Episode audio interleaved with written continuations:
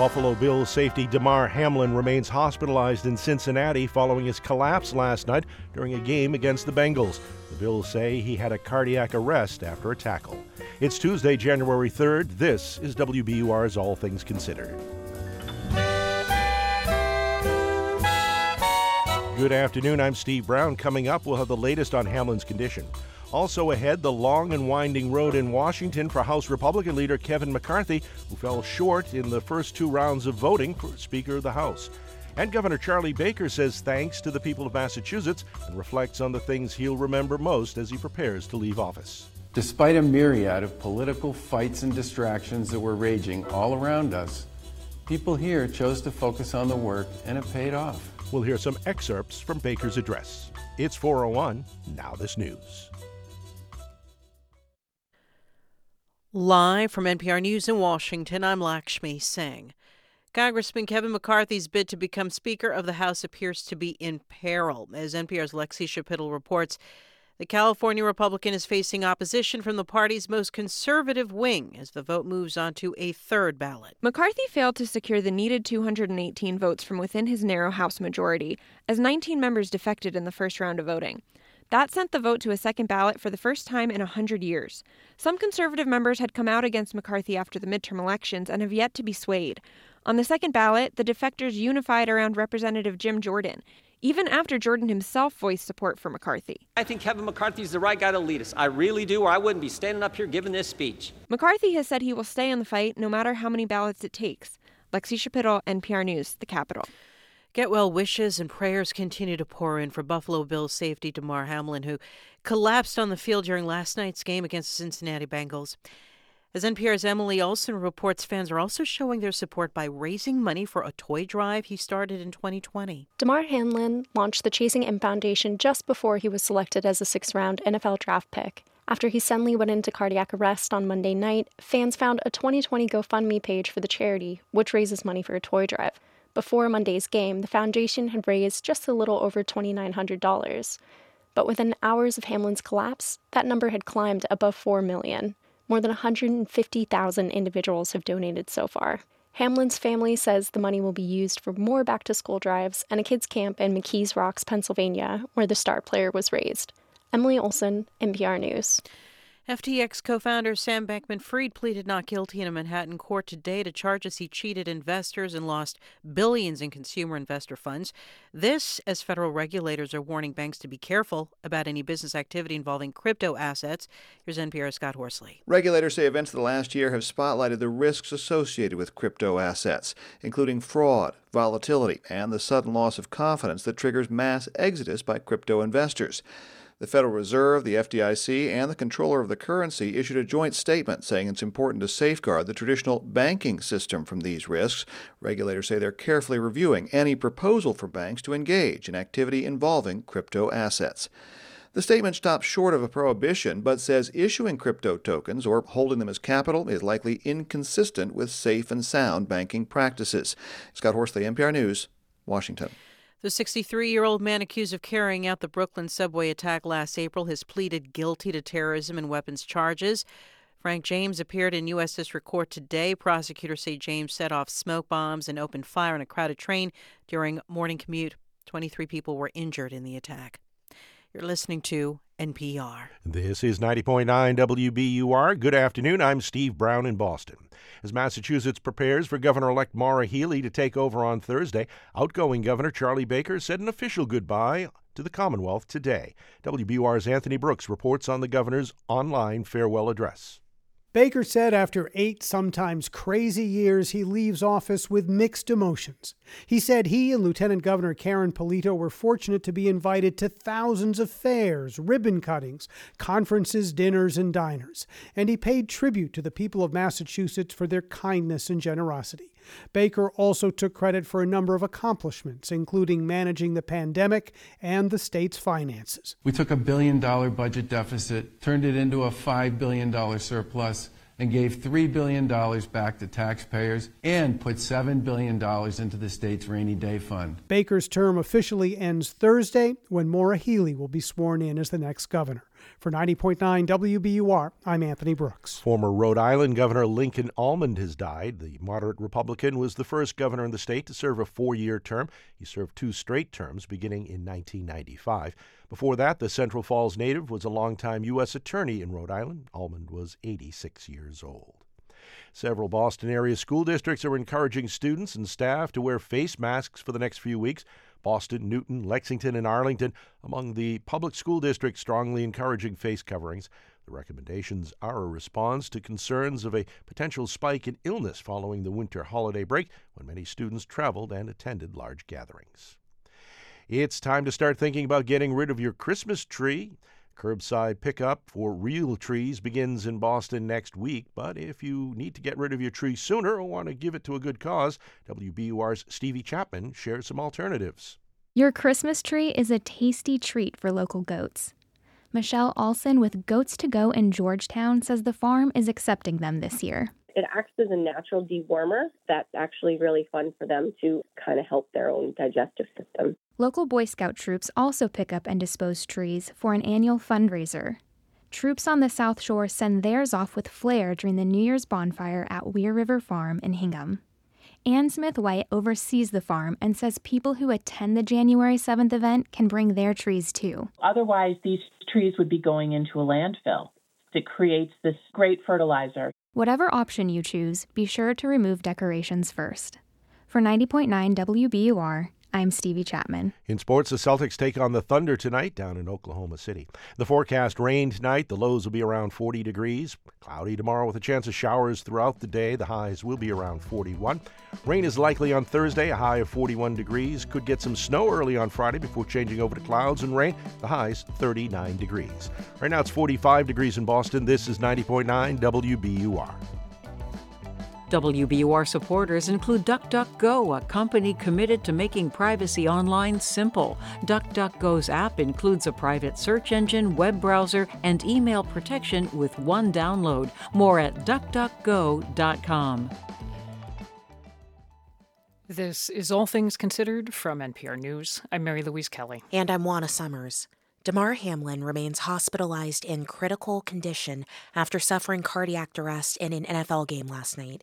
He collapsed in the first quarter of the matchup between his Buffalo Bills and the Cincinnati Bengals. The game was postponed after Hamlin was transported by ambulance to a hospital. NPR's Tom Goldman joins me now. Hi, Tom. Hi, Juana. So, Tom, what's the latest news on Damar Hamlin's condition? We're not getting a lot, uh, bits and pieces, mostly from his team. And this afternoon, the Bills released a short statement. It read Damar Hamlin spent last night in the intensive care unit and remains there today in critical condition at the University of Cincinnati Medical Center. We are grateful and thankful for the outpouring of support we have received thus far. Now, there have been no details from UC Medical Center doctors about Hamlin, about what caused his cardiac arrest, which followed what appeared to be a fairly routine tackle in last last night's game. I spoke to a UC Health spokeswoman this afternoon and asked if there were any updates or press briefings scheduled, and the spokeswoman said, not at this time. Hmm.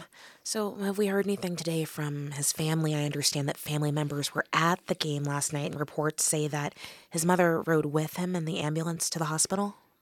Yeah, that's right. Um, uh, in a tweet today titled From the Family of Damar Hamlin, it said, We want to express our sincere gratitude for the love and support shown to Damar during this challenging time. We are deeply moved by the prayers, kind words, and donations from fans around the country. Now, it's pretty extraordinary, Juana, what's happened with those donations. Damar Hamlin started a GoFundMe page last month to raise money for Christmas toys for underprivileged kids.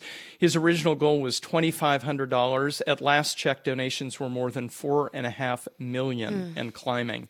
Um, the family's tweet also acknowledges the first responders at last night's game who tended to Hamlin almost immediately after he collapsed. Their efforts using CPR and reportedly a defibrillator were critical in getting his heart restarted on the field. Uh, the family also acknowledged the healthcare professionals at the UC Medical Center who've been treating Hamlin since last night. So, Tom, through these terrifying circumstances, Damar Hamlin is suddenly a household name, but what else? What can you tell us about him? Yeah, you know, it's safe to say outside of Buffalo or Pittsburgh, where he played in college, he was not well known. Um, only 24 in just his second year in the NFL.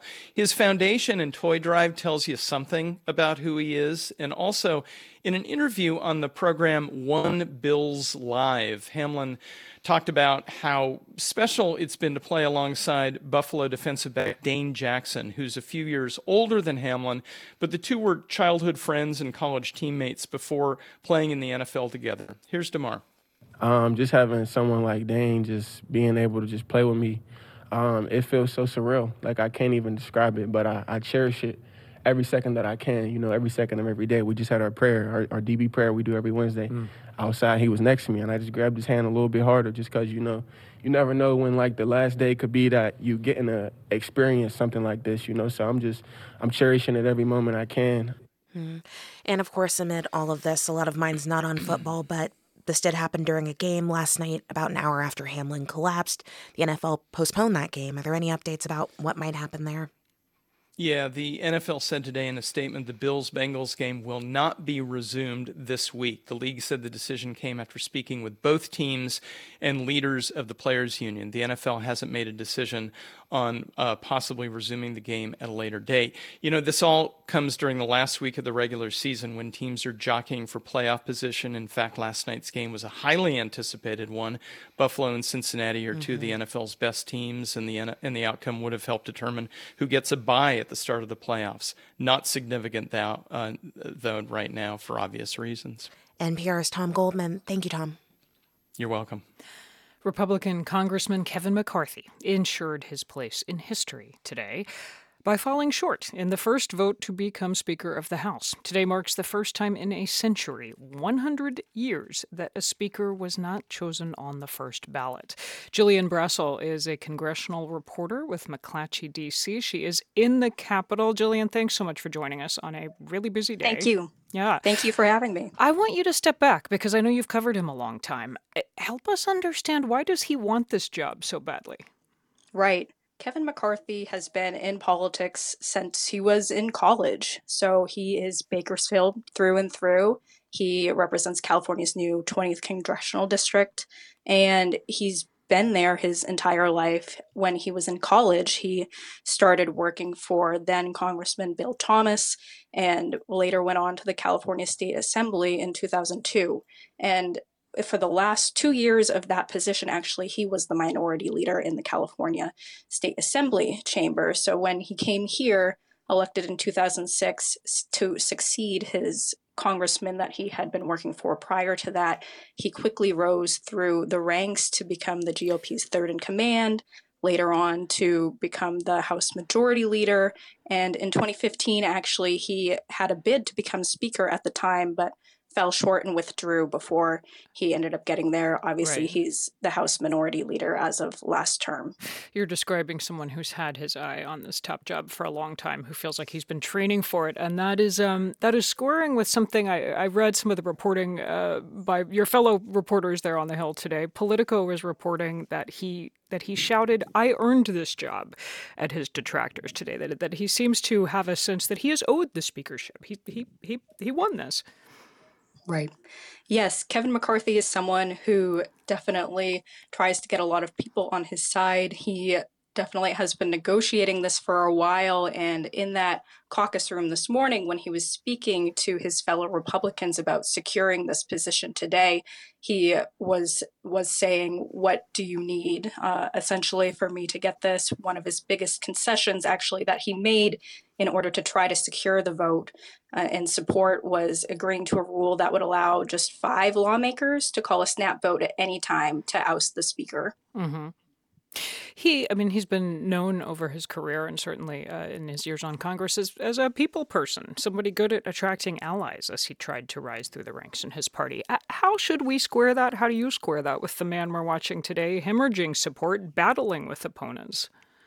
Yes, that's been something that's really defined his career. And I can say that going all the way back to Bakersfield, where people there still know him as Kevin, as someone who walks around in uh, jeans and t shirts, um, someone who still orders red sauce and beans at Luigi's, which is an Italian deli there. He definitely knows how to fit the crowd that he's in. Um, he definitely knows how to appeal to whoever he's with at the time, but that seems to have fallen short at this moment uh, as he's tried to make these concessions to get people, uh, especially from the House Freedom Caucus, on his side and supporting him. Yeah.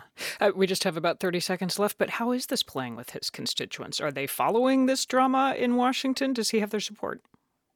Yeah, I've been in the House all day, so I haven't had the opportunity to speak with constituents directly as of this moment. But I have to say about the San Joaquin Valley in general, where Bakersfield is, a lot of people don't follow the Washington D.C. sort of politics. They they are struggling with a lot of certain other issues, as it's a very rural agricultural area that right. needs a lot of support in different ways.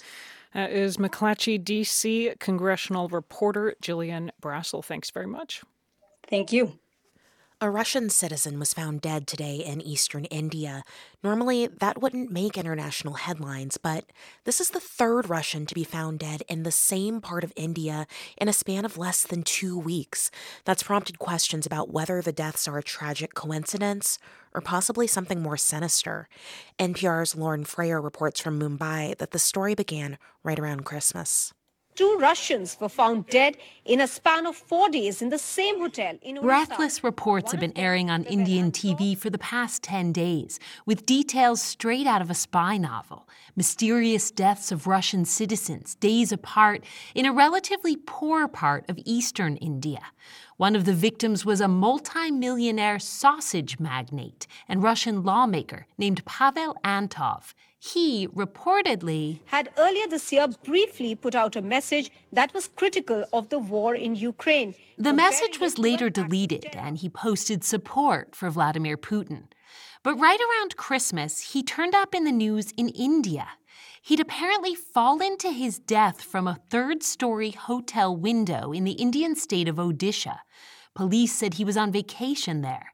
But Odisha is far from sites most popular with foreign tourists.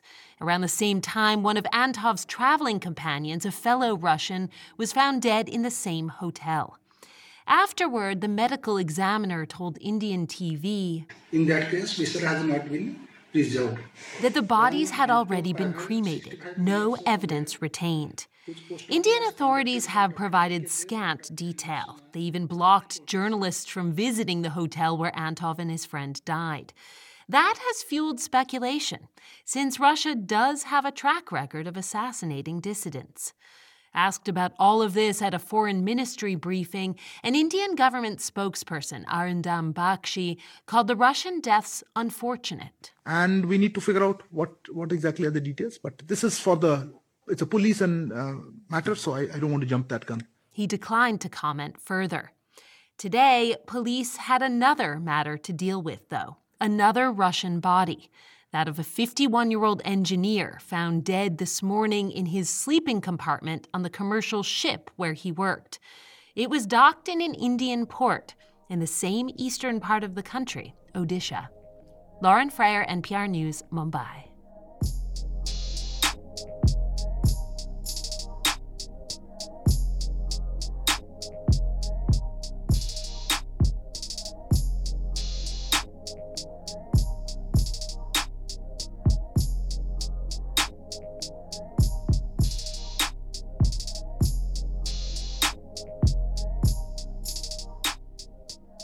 You're listening to All Things Considered from NPR News. This is 90.9 WBUR and WBUR.org. Good afternoon. I'm Steve Brown, 45 degrees in Boston at 419.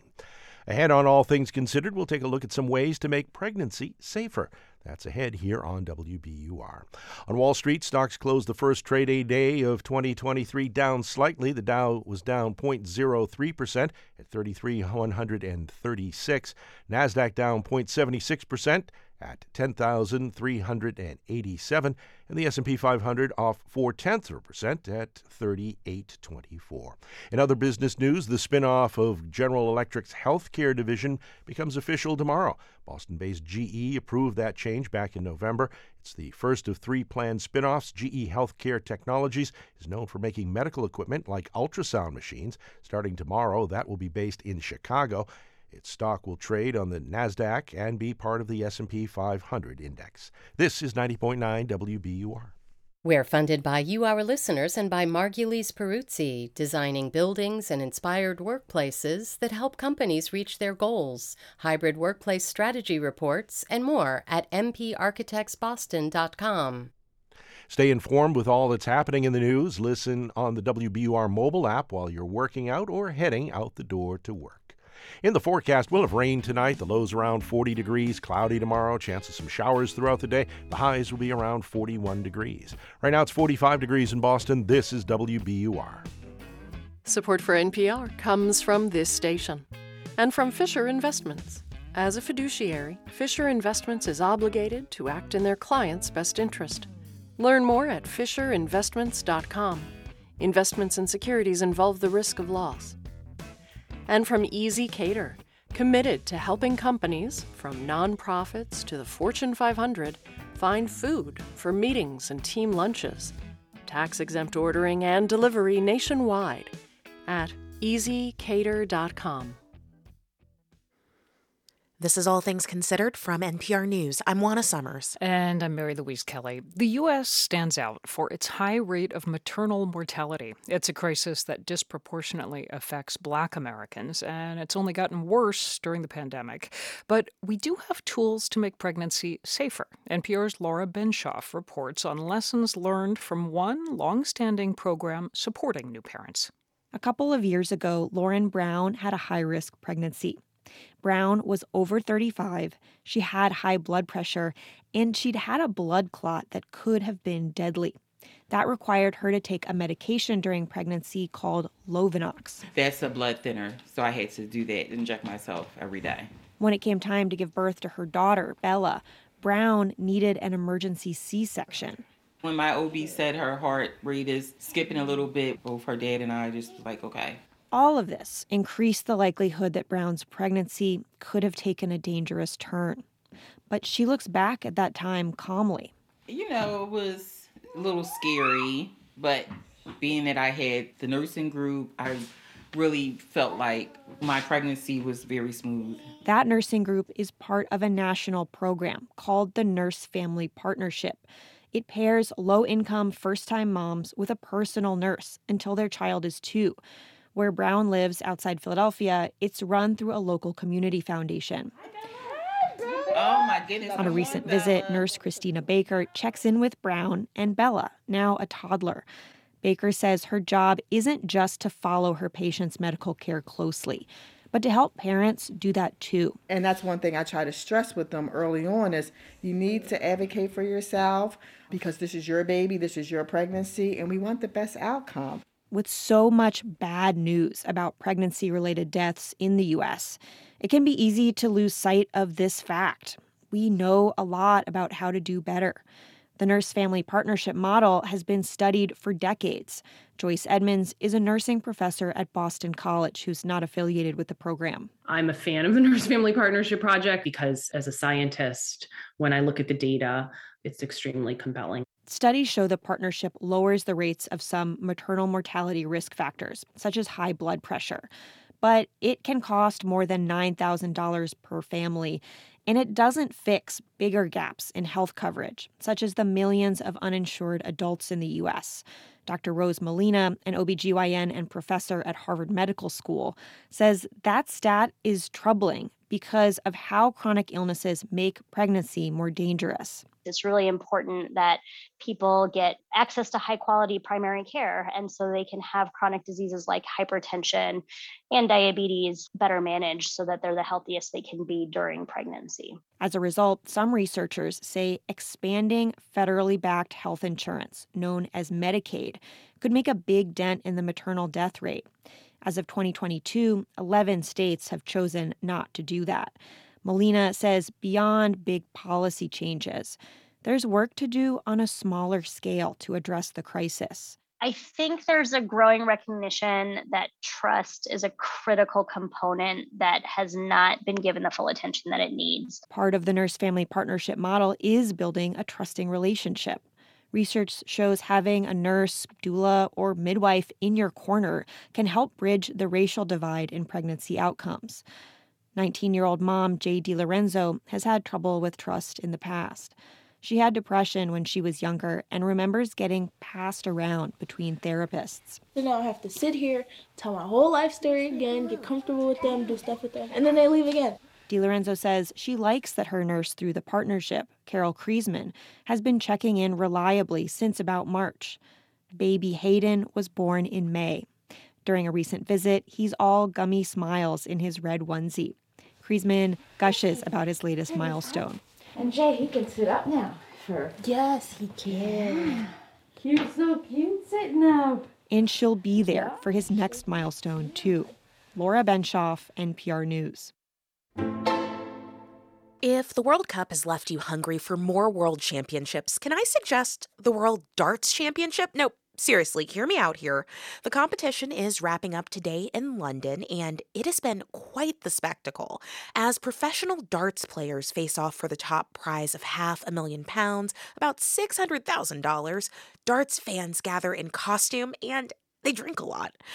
Writer Lauren O'Neill covered this championship for Vice, and she joins us now from London. Welcome. Hi, Juana. Nice to talk to you. Good to talk with you too. Okay, so I'm thinking about other sports events that I've gone to. Say, if I'm watching soccer or a basketball game, you can sit back and see the action from pretty far away, but it seems like with something like darts, that wouldn't be the case. So tell us, how interesting is it to watch the game in person and how close are people getting? You would think that it would kind of be impossible to see, but the way that the World Darts Championship is set out kind of makes the case for live darts being one of the most compelling sports you'll ever see Ooh. in your whole life, amazingly. So we have what they call the oche, which um, has the dartboard, and that's where the players stand to throw the darts. And either side of that there are huge screens essentially. So what we're seeing is a live TV broadcast. We're seeing the close-ups that viewers are seeing on TV. So it does really make for quite a tense spectacle, and the fans really um, do get into it. There's lots of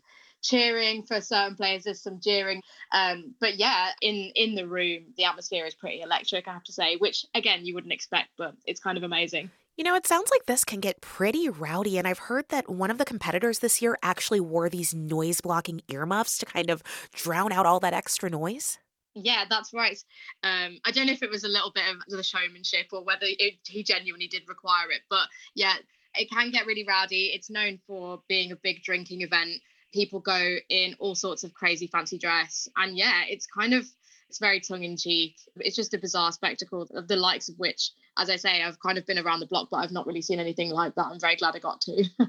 so, for those of us who have not been around the block, have not seen anything like this, would you be able to just tell us about a few of these really elaborate get ups that people wear to watch? Oh my God, of course. I got off the train at the train station closest to the event. I saw these two guys and they were dressed up as wizards, and I thought that's quite funny. And then I turned my head to the other side and I saw about six guys dressed as hot dogs. Huh. Um, and I was like, okay, so this is what we're getting into. Uh, I talked to a guy on the way from the station to uh, the event who had come with his friends, and they uh, it was very funny actually. Uh, they said that they had come in Squid Game costumes because they'd ordered the sweatsuits for a bachelor party, but actually they didn't arrive in time, so they bought them to the darts instead. Uh, like 18 year old kids dressed up as the full cast of The Wizard of Oz saw a guy dressed in a full Spider-Man suit who was just sitting next to me watching the darts. Yeah, I've seen everything. I've seen it all. There's there's a big culture of people just wanting to get silly at the darts, and fancy dress is a huge part of that. So, I understand that you initially went to these championships in your capacity as a journalist, but I've got to ask you now, do you think you're a fan? Are you going to head back next year? Yeah, I mean, I've been following uh, the action somewhat since I went. I got the bug a little bit, but um, yeah, I'm, I'm, very much hoping to go next year. Um, maybe next time, maybe not in such a professional capacity. um, yeah, I definitely, I definitely could see myself as a darts convert for sure. That was culture writer Lauren O'Neill talking about the World Darts Championship, which is wrapping up today in London. Lauren, thank you so much. Thank you.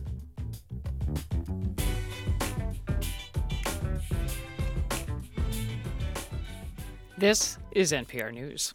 This is 90.9 WBUR and WBUR.org. Good afternoon. I'm Steve Brown, 45 degrees in Boston at 4:30. Ahead on All Things Considered, we'll hear some excerpts from Governor Charlie Baker's farewell address to the people of the Commonwealth. That's ahead here on 90.9 WBUR. The forecast will have some rain tonight, lows around 40, cloudy tomorrow, chance of showers throughout the day. We're funded by you, our listeners, and by Semester Off an education and wellness program in Wellesley, helping college students and high school grads get back on track. Spring semester starts January 23rd. SemesterOff.com. The money ladies are back. 2022 was a year of inflation. And then 2023 is really the year of unpredictability because we just don't know. Michelle Singletary and Rana Foroohar will be our guides for what to watch for in your personal finance and the national economy this new year. That's on point tonight at 7, 90.9 WBUR, Boston's NPR news station. Live from NPR News in Culver City, California, I'm Dwane Brown. On Capitol Hill, Republicans are poised to take back control of the House of Representatives, but it remains unclear who will lead those Republican lawmakers. So far, the chamber's former minority leader, Kevin McCarthy, has failed twice today to win the needed votes to become House Speaker. The last time a potential House Speaker faced multiple ballots was 100 years ago. NPR Susan Davis says the California GOP leader is battling right flank conservatives in his party who refuse to give him their votes. He has spent the weeks since the election trying to shore up support behind his bid for the speakership. He has been making concessions to members, particularly on the far right of the party, to try to get them in the fold. And despite all of those efforts, he has not moved a vote to the yes column, at least publicly, in those weeks. Nothing can happen in the House until a Speaker is elected, so this process will continue until that happens. Reporters for a daily British newspaper are being asked to work from home until further notice. The decision has nothing to do with the coronavirus pandemic, but rather a cyber attack, as NPR's Jenna McLaughlin reports. Days before Christmas, the British newspaper The Guardian broke troubling news about its own media company. According to the paper, part of The Guardian's technology infrastructure at its office in London was hit by a so called serious IT incident. The attack is believed to be ransomware, where criminals demand a ransom to unlock stolen and encrypted files. However, the media company hasn't made any detailed statements. Journalists continue to publish the paper, but everyone is working from home until at least January 23rd, according to an internal statement to employees. The Guardian is just one of the latest victims in a global spree of costly and damaging ransomware attacks. It's a problem governments are focused on combating. Jenna McLaughlin, NPR News. Stocks finish lower on Wall Street. This is NPR. This is 90.9 WBUR. Good afternoon. I'm Steve Brown in Boston. There are new rules of the road in Massachusetts designed to protect bicyclists and pedestrians. Yesterday, Governor Charlie Baker signed a road safety measure into law. It requires additional mirrors and visibility devices on large trucks and side guards to prevent bicyclists from getting swept under the moving vehicles. Longtime bill sponsor Senator Will Brownsberger says the safety measures are in response to recent problems in Greater Boston. We've had tragic accidents where trucks swinging around swept somebody under their wheels. And we've had accidents where trucks started up and crushed people who were right in front of them, but they just couldn't see because of the, the height of their hood. The new law also requires cyclists to wear red lights on their back to increase their visibility and requires drivers to give four feet of space when they pass a pedestrian or cyclist on the road. Cannabis company Trulieve has reached a $14,000 settlement with the Occupational Safety and Health Administration, or OSHA, over an employee's death last year in Massachusetts. An OSHA investigation found 27 year old Lorna McMurrey died of asthma after she inhaled ground cannabis dust at the company's Holyoke facility. Two of three citations against Trulieve were dropped in the settlement. The company will have to perform a study to determine whether ground cannabis dust must be classified as a hazardous chemical. The new year signals new beginnings and, in some cases, transitions of political leadership. This evening, Paul Heroux uh, will be sworn in as Bristol County Sheriff. He beat longtime incumbent Tom Hodgson in this last fall's election. Today, Governor-elect Maura Healey is on a two, on day two of a three-day trip around the state ahead of her inauguration on Thursday. She's attending drives for meals and supplies in Taunton and Yarmouth. And tonight at six, Somerville Mayor Katjana Ballantyne delivers her State of the City address. It's the start of her second year in office. Fenway Park is preparing to host more outdoor hockey this week. Yesterday, the baseball stadium hosted the National Hockey League's Winter Classic between the Bruins and the Penguins. On Friday and Saturday, the park will be the site of four college hockey games. It's 435. We're funded by you, our listeners, and by MathWorks, creators of MATLAB and Simulink software for technical computing and model based design, accelerating the pace of discovery in engineering and science. MathWorks.com. We'll have rain tonight. The lows will be around 40 degrees. Cloudy tomorrow. Chance of some showers throughout the day. The highs will be around 41. Rain is likely on Thursday, a high 41 degrees. Could get some snow early on Friday before it changes over to clouds and rain. The highs will be around 39 degrees. Right now it's 44 degrees in Boston. This is 90.9 WBUR. Support for NPR comes from this station and from Workday, an enterprise management cloud focused on providing organizations with a system to continuously plan for all what if scenarios. Workday, the finance, HR, and planning system for a changing world. And from Eric and Wendy Schmidt, through the Schmidt Family Foundation, working together to create a just world where all people have access to renewable energy, clean air and water, and healthy food. On the web at theschmidt.org. It's All Things Considered from NPR News. I'm Mary Louise Kelly. And I'm Juana Summers. In Florida, Governor Ron DeSantis was sworn in for a second term today. The event, held outside the Capitol building in Tallahassee, presented a contrast with the turmoil among Republicans in Washington as they struggled to elect a House Speaker. In his speech, DeSantis, a likely 2024 presidential candidate, gave few hints about his plans for his second term as governor. Instead, he focused on conservative policies that he said have made Florida a model for the nation. We will never surrender to the woke mob. Florida is where woke goes to die. NPR's Greg Allen has been covering DeSantis since he was first elected Florida governor and joins us now. Hey, Greg. Hi, Juana. So, Greg, that phrase we just heard, Florida is where woke goes to die, that's becoming sort of a recurring theme for him. What does DeSantis mean by that? Yes, he's uh, turned it into kind of a shorthand phrase to refer to any progressive or liberal policies that he opposes.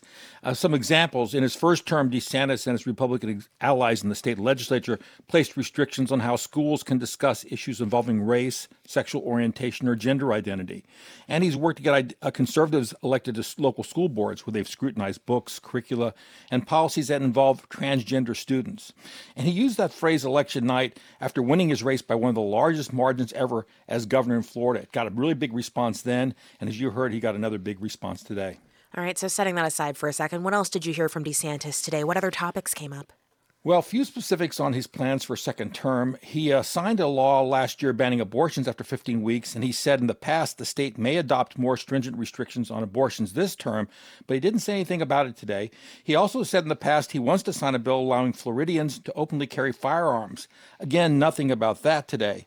Republicans did really well in Florida, though, in the recent election, and they now have a supermajority in the legislature, so lawmakers are likely to give DeSantis really anything he wants, especially now that his star is rising in the Republican Republican Party, and many believe he could be president someday.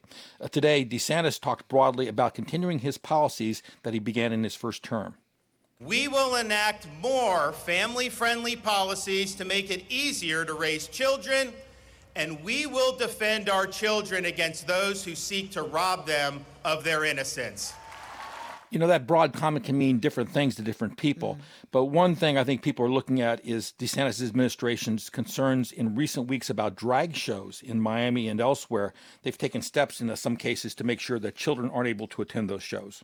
On now to 2024, did DeSantis give any hints today at all about his possible presidential ambitions? Uh, not directly, but the tone of his speech was very short on specifics about what's ahead, you know, for Florida in his second term. That's something you typically hear in these addresses.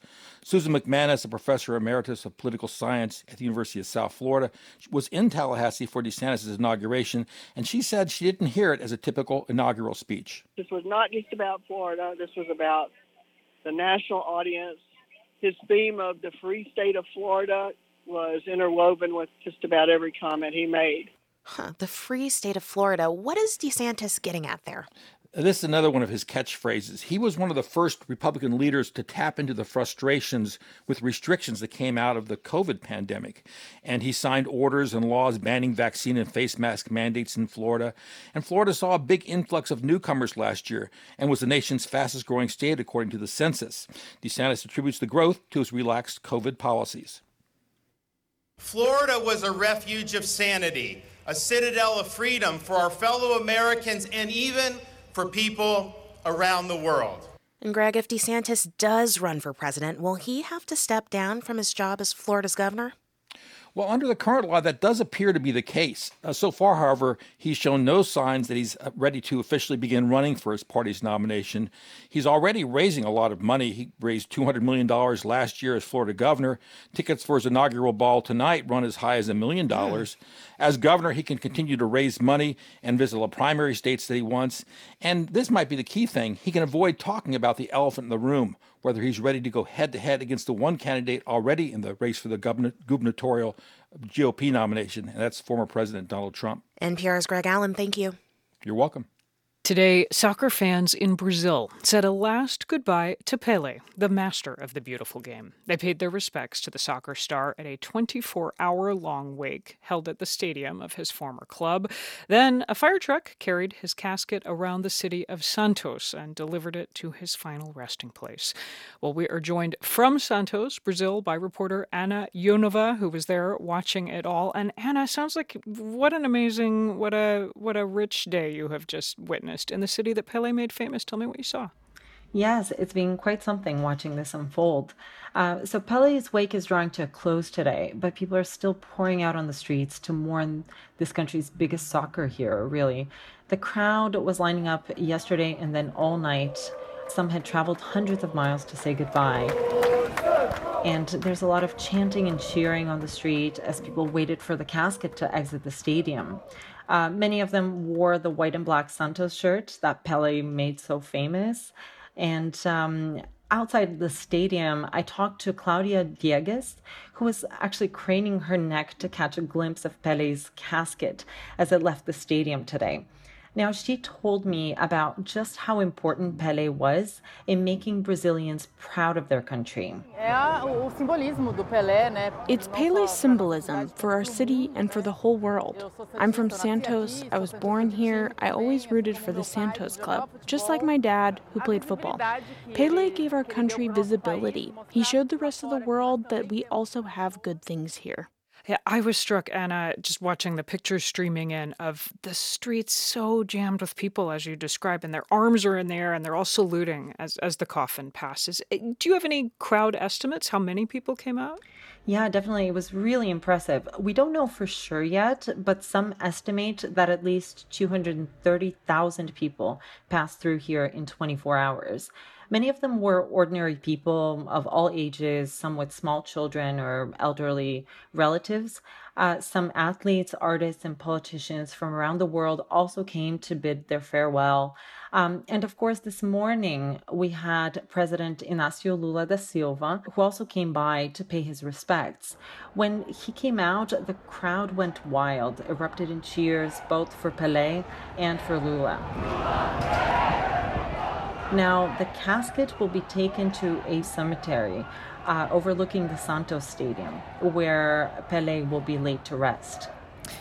I suppose it tells you something that about his stature in the country that the president came out to pay respects to Pele. Why why exactly is he such an important figure to Brazilians? Well, Pele's story just resonates with so many people here.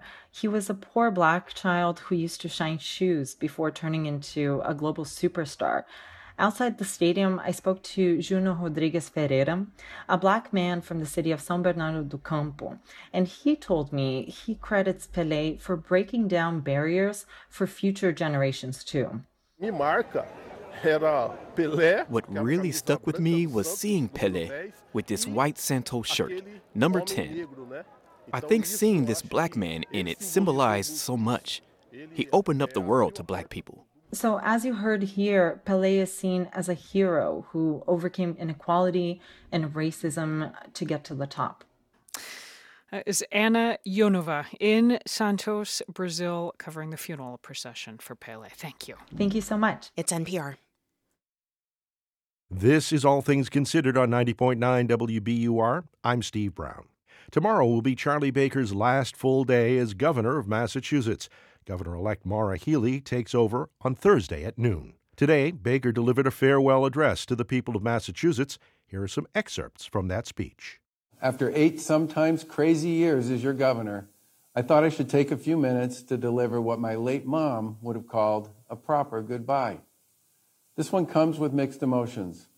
Lieutenant Governor Karyn Polito and I will leave the State House tomorrow for the last time. We will do so with love and appreciation for what you, the people of Massachusetts, have shown us from day one. Your kindness and generosity were always on display. Neighbors helping neighbors, local leaders going above and beyond, businesses big and small standing up for their communities. And with your help, and in collaboration with our legislative colleagues, we went on to accomplish so much more. We took a billion dollar budget deficit, turned it into a $5 billion surplus, and gave $3 billion back to taxpayers and put $7 billion into the state's rainy day fund. We delivered major infrastructure projects long promised but never done. We passed the first major housing reform bill in decades so we can finally do something about the cost of owning a home. And we did it all without partisan bickering.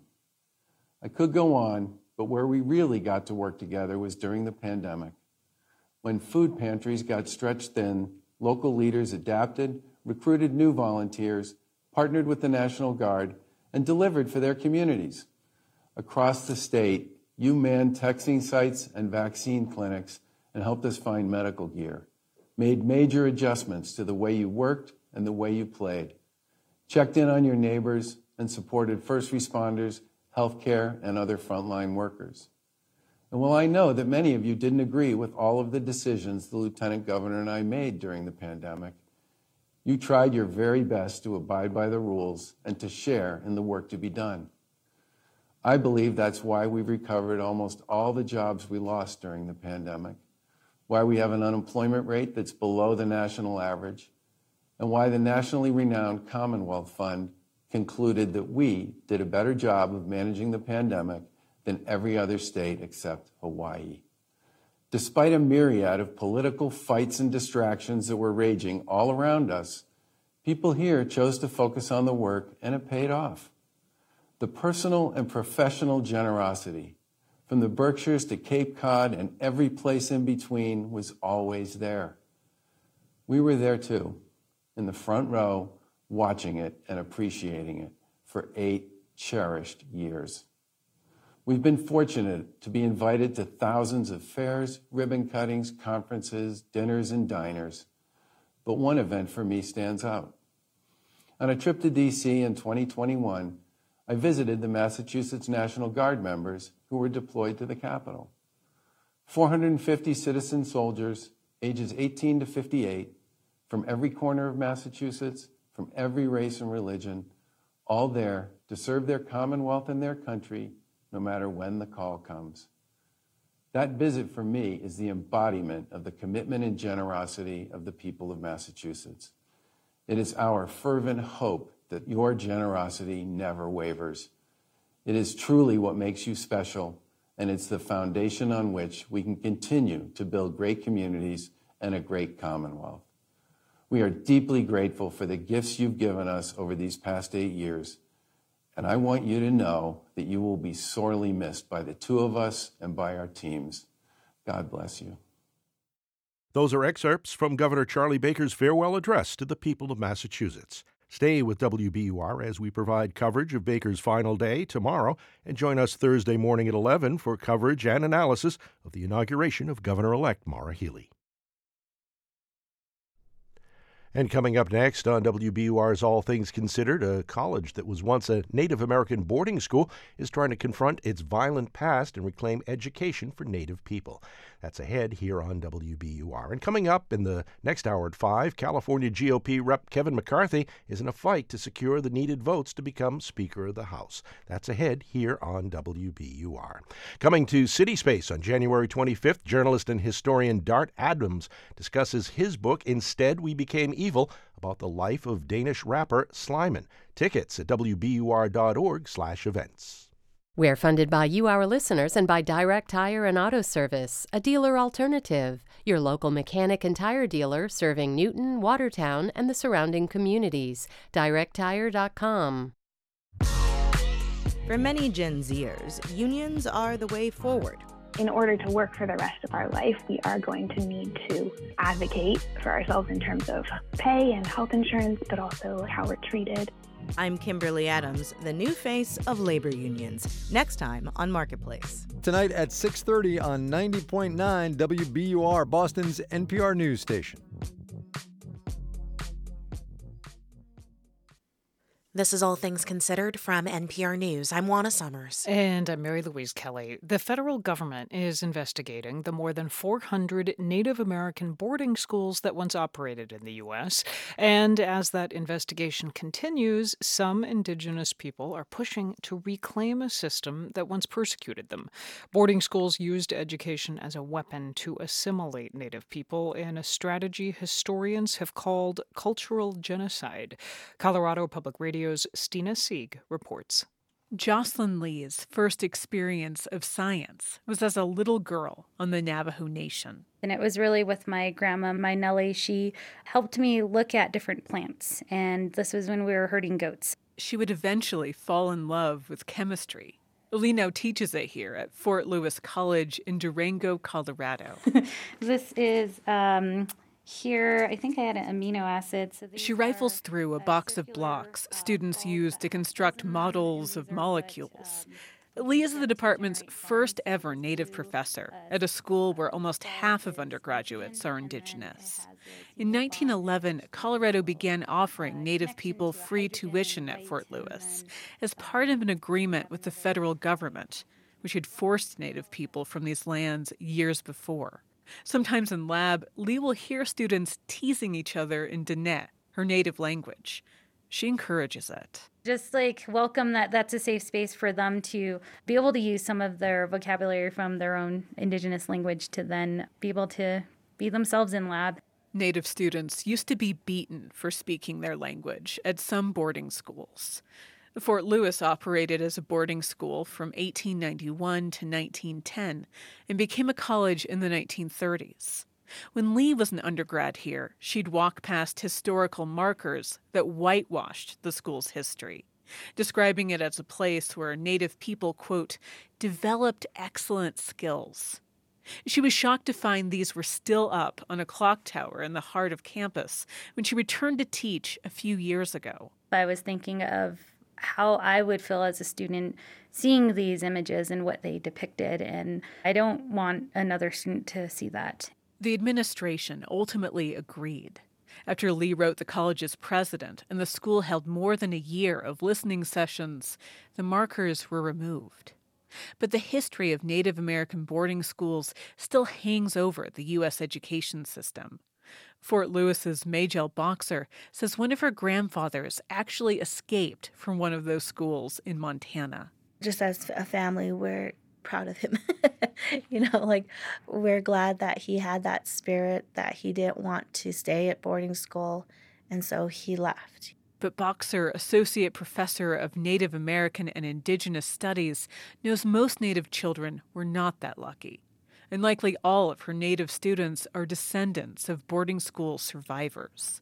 She says in order for them to succeed, they need to feel comfortable bringing their whole selves to college. Where they don't feel like they have to live in two worlds the way former boarding school students had to do. Boxer is an enrolled citizen of the Fort Peck, Assiniboine, and Sioux tribes and says teaching helped inspire her to start sewing traditional ribbon skirts with layers of colorful ribbons stretching around them.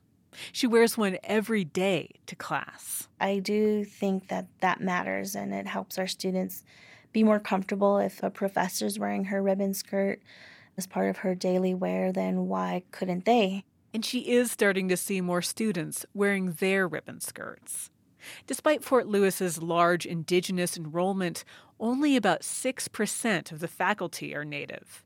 But Boxer says they're working to indigenize instruction here, from drawing on their students' own native knowledge to allowing them more absences to go home for ceremonies and family matters. Today, as contemporary Native peoples, we need to see education not through that adversarial lens, but to see education as a tool, and the tool is for our own goals. And every student I speak with at Fort Lewis has the same goal to return home to help their community. Justin Dash is twirling a lasso in the parking lot and practicing roping a plastic bright orange steer.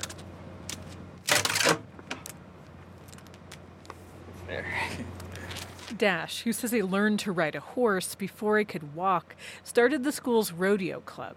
He's studying to be a physical therapist and dreams of returning to his hometown on the Navajo reservation, Tuba City, Arizona. Recently, we had our Navajo Nation Fair, and there was only two EMTs parked there. Um, lots of injuries with the bull riding and all that, so I'd love to go back and help with all of that. He says money is one of the biggest things keeping Indigenous people from a degree. I've Seen people grow up in shacks, sheds, broken down trailers. And some of his friends who did make it to college had to drop out to help their families. He thinks that maybe more scholarships will help dismantle the mentality he felt surrounded by growing up. Oh, I grew up poor, then I'm a B poor. My family didn't go to college, so I'm not going to college. Dash is a first generation college student and says he feels blessed his parents can help pay his way. But Byron Tapate, director of the Fort Lewis Student Involvement Center, knows many young Native people don't have that support. In addition to Fort Lewis, a growing number of universities are now offering tuition waivers to Native students. But Tapate says that's only part of the equation. To provide the cultural sustenance that Indigenous students need in higher education in college is another thing. The first in his family to graduate college, he did not feel prepared for college growing up on the Navajo Nation. Tapate says universities need to reach out to prospective Native students more. And once they're on campus, they need to be supported and embraced for who they are. If you're going to make a commitment to serving Indigenous students, it doesn't stop at enrollment. And it takes acknowledging the painful past at places like the Fort Lewis Indian School, which eventually grew into Fort Lewis College. Its original buildings still stand on about 6,000 lonely acres outside of Durango. In warmer months, classes are held here and produce is harvested.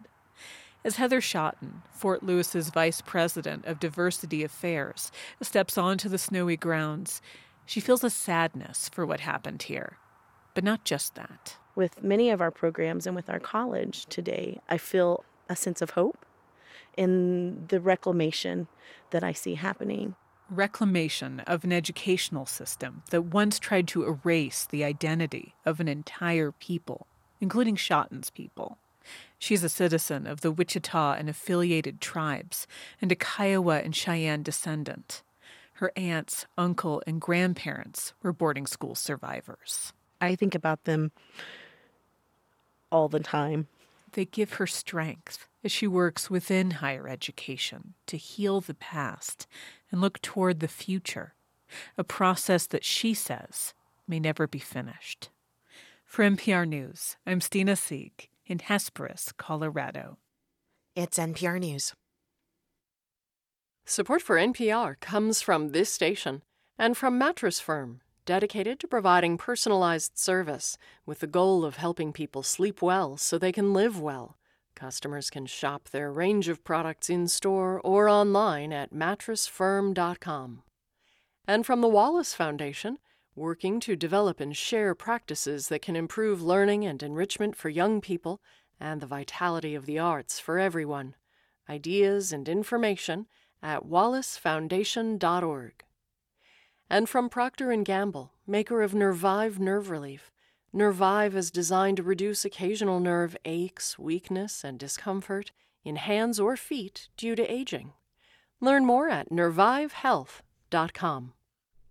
This is 90.9 WBUR and WBUR.org. Good afternoon. I'm Steve Brown. 43 degrees in Boston and a minute before 5 o'clock. Ahead, as all things considered continues, California GOP Representative Kevin McCarthy is in the fight to secure the needed votes to become Speaker of the House. We'll have that and much more coming ahead on All Things Considered. We're funded by you, our listeners, and by Road Scholar, creating educational travel adventures for adults around the world. Learn more at roadscholar.org/learning. I'm Ideas and Opinion Editor Chloe Axelson, and this is 90.9 WBUR FM Boston, 92.7 WBUA Tisbury, and 89.1 WBUH Brewster. Listen anytime with our app or at WBUR.org. WBUR, Boston's NPR news station. We struggle with trust with Mr. McCarthy because time and again his viewpoints, his positions, they shift like sands underneath you. Republican Kevin McCarthy's bid to become House Speaker ran into opposition today from other GOP lawmakers. It's Tuesday, January 3rd. This is All Things Considered. Good afternoon. I'm Steve Brown. Ahead on WBUR, we'll have the latest from Capitol Hill on the vote for Speaker. Also ahead, new laws are going into effect in several states that require employers to publish salary ranges for job openings. And remembering Anita Pointer of the Grammy Award winning group The Pointer Sisters, who died at the age of 74. She was the lead vocalist for many of the group's hits, including Yes We Can, Slow Hand, and I'm So Excited. It's 501. Now this news.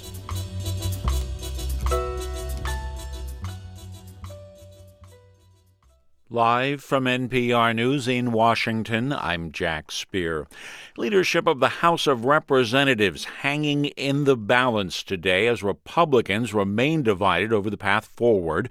NPR's Windsor Johnston reports the vote for the Speaker has turned into a marathon session on the House floor, where frontrunner Kevin McCarthy has suffered two historic defeats in balloting and appears headed for a third in his bid to claim the gavel. Right now, it's unclear how Kevin McCarthy will secure the votes that he needs, but it is clear that he's in it for the long haul, vowing not to step down.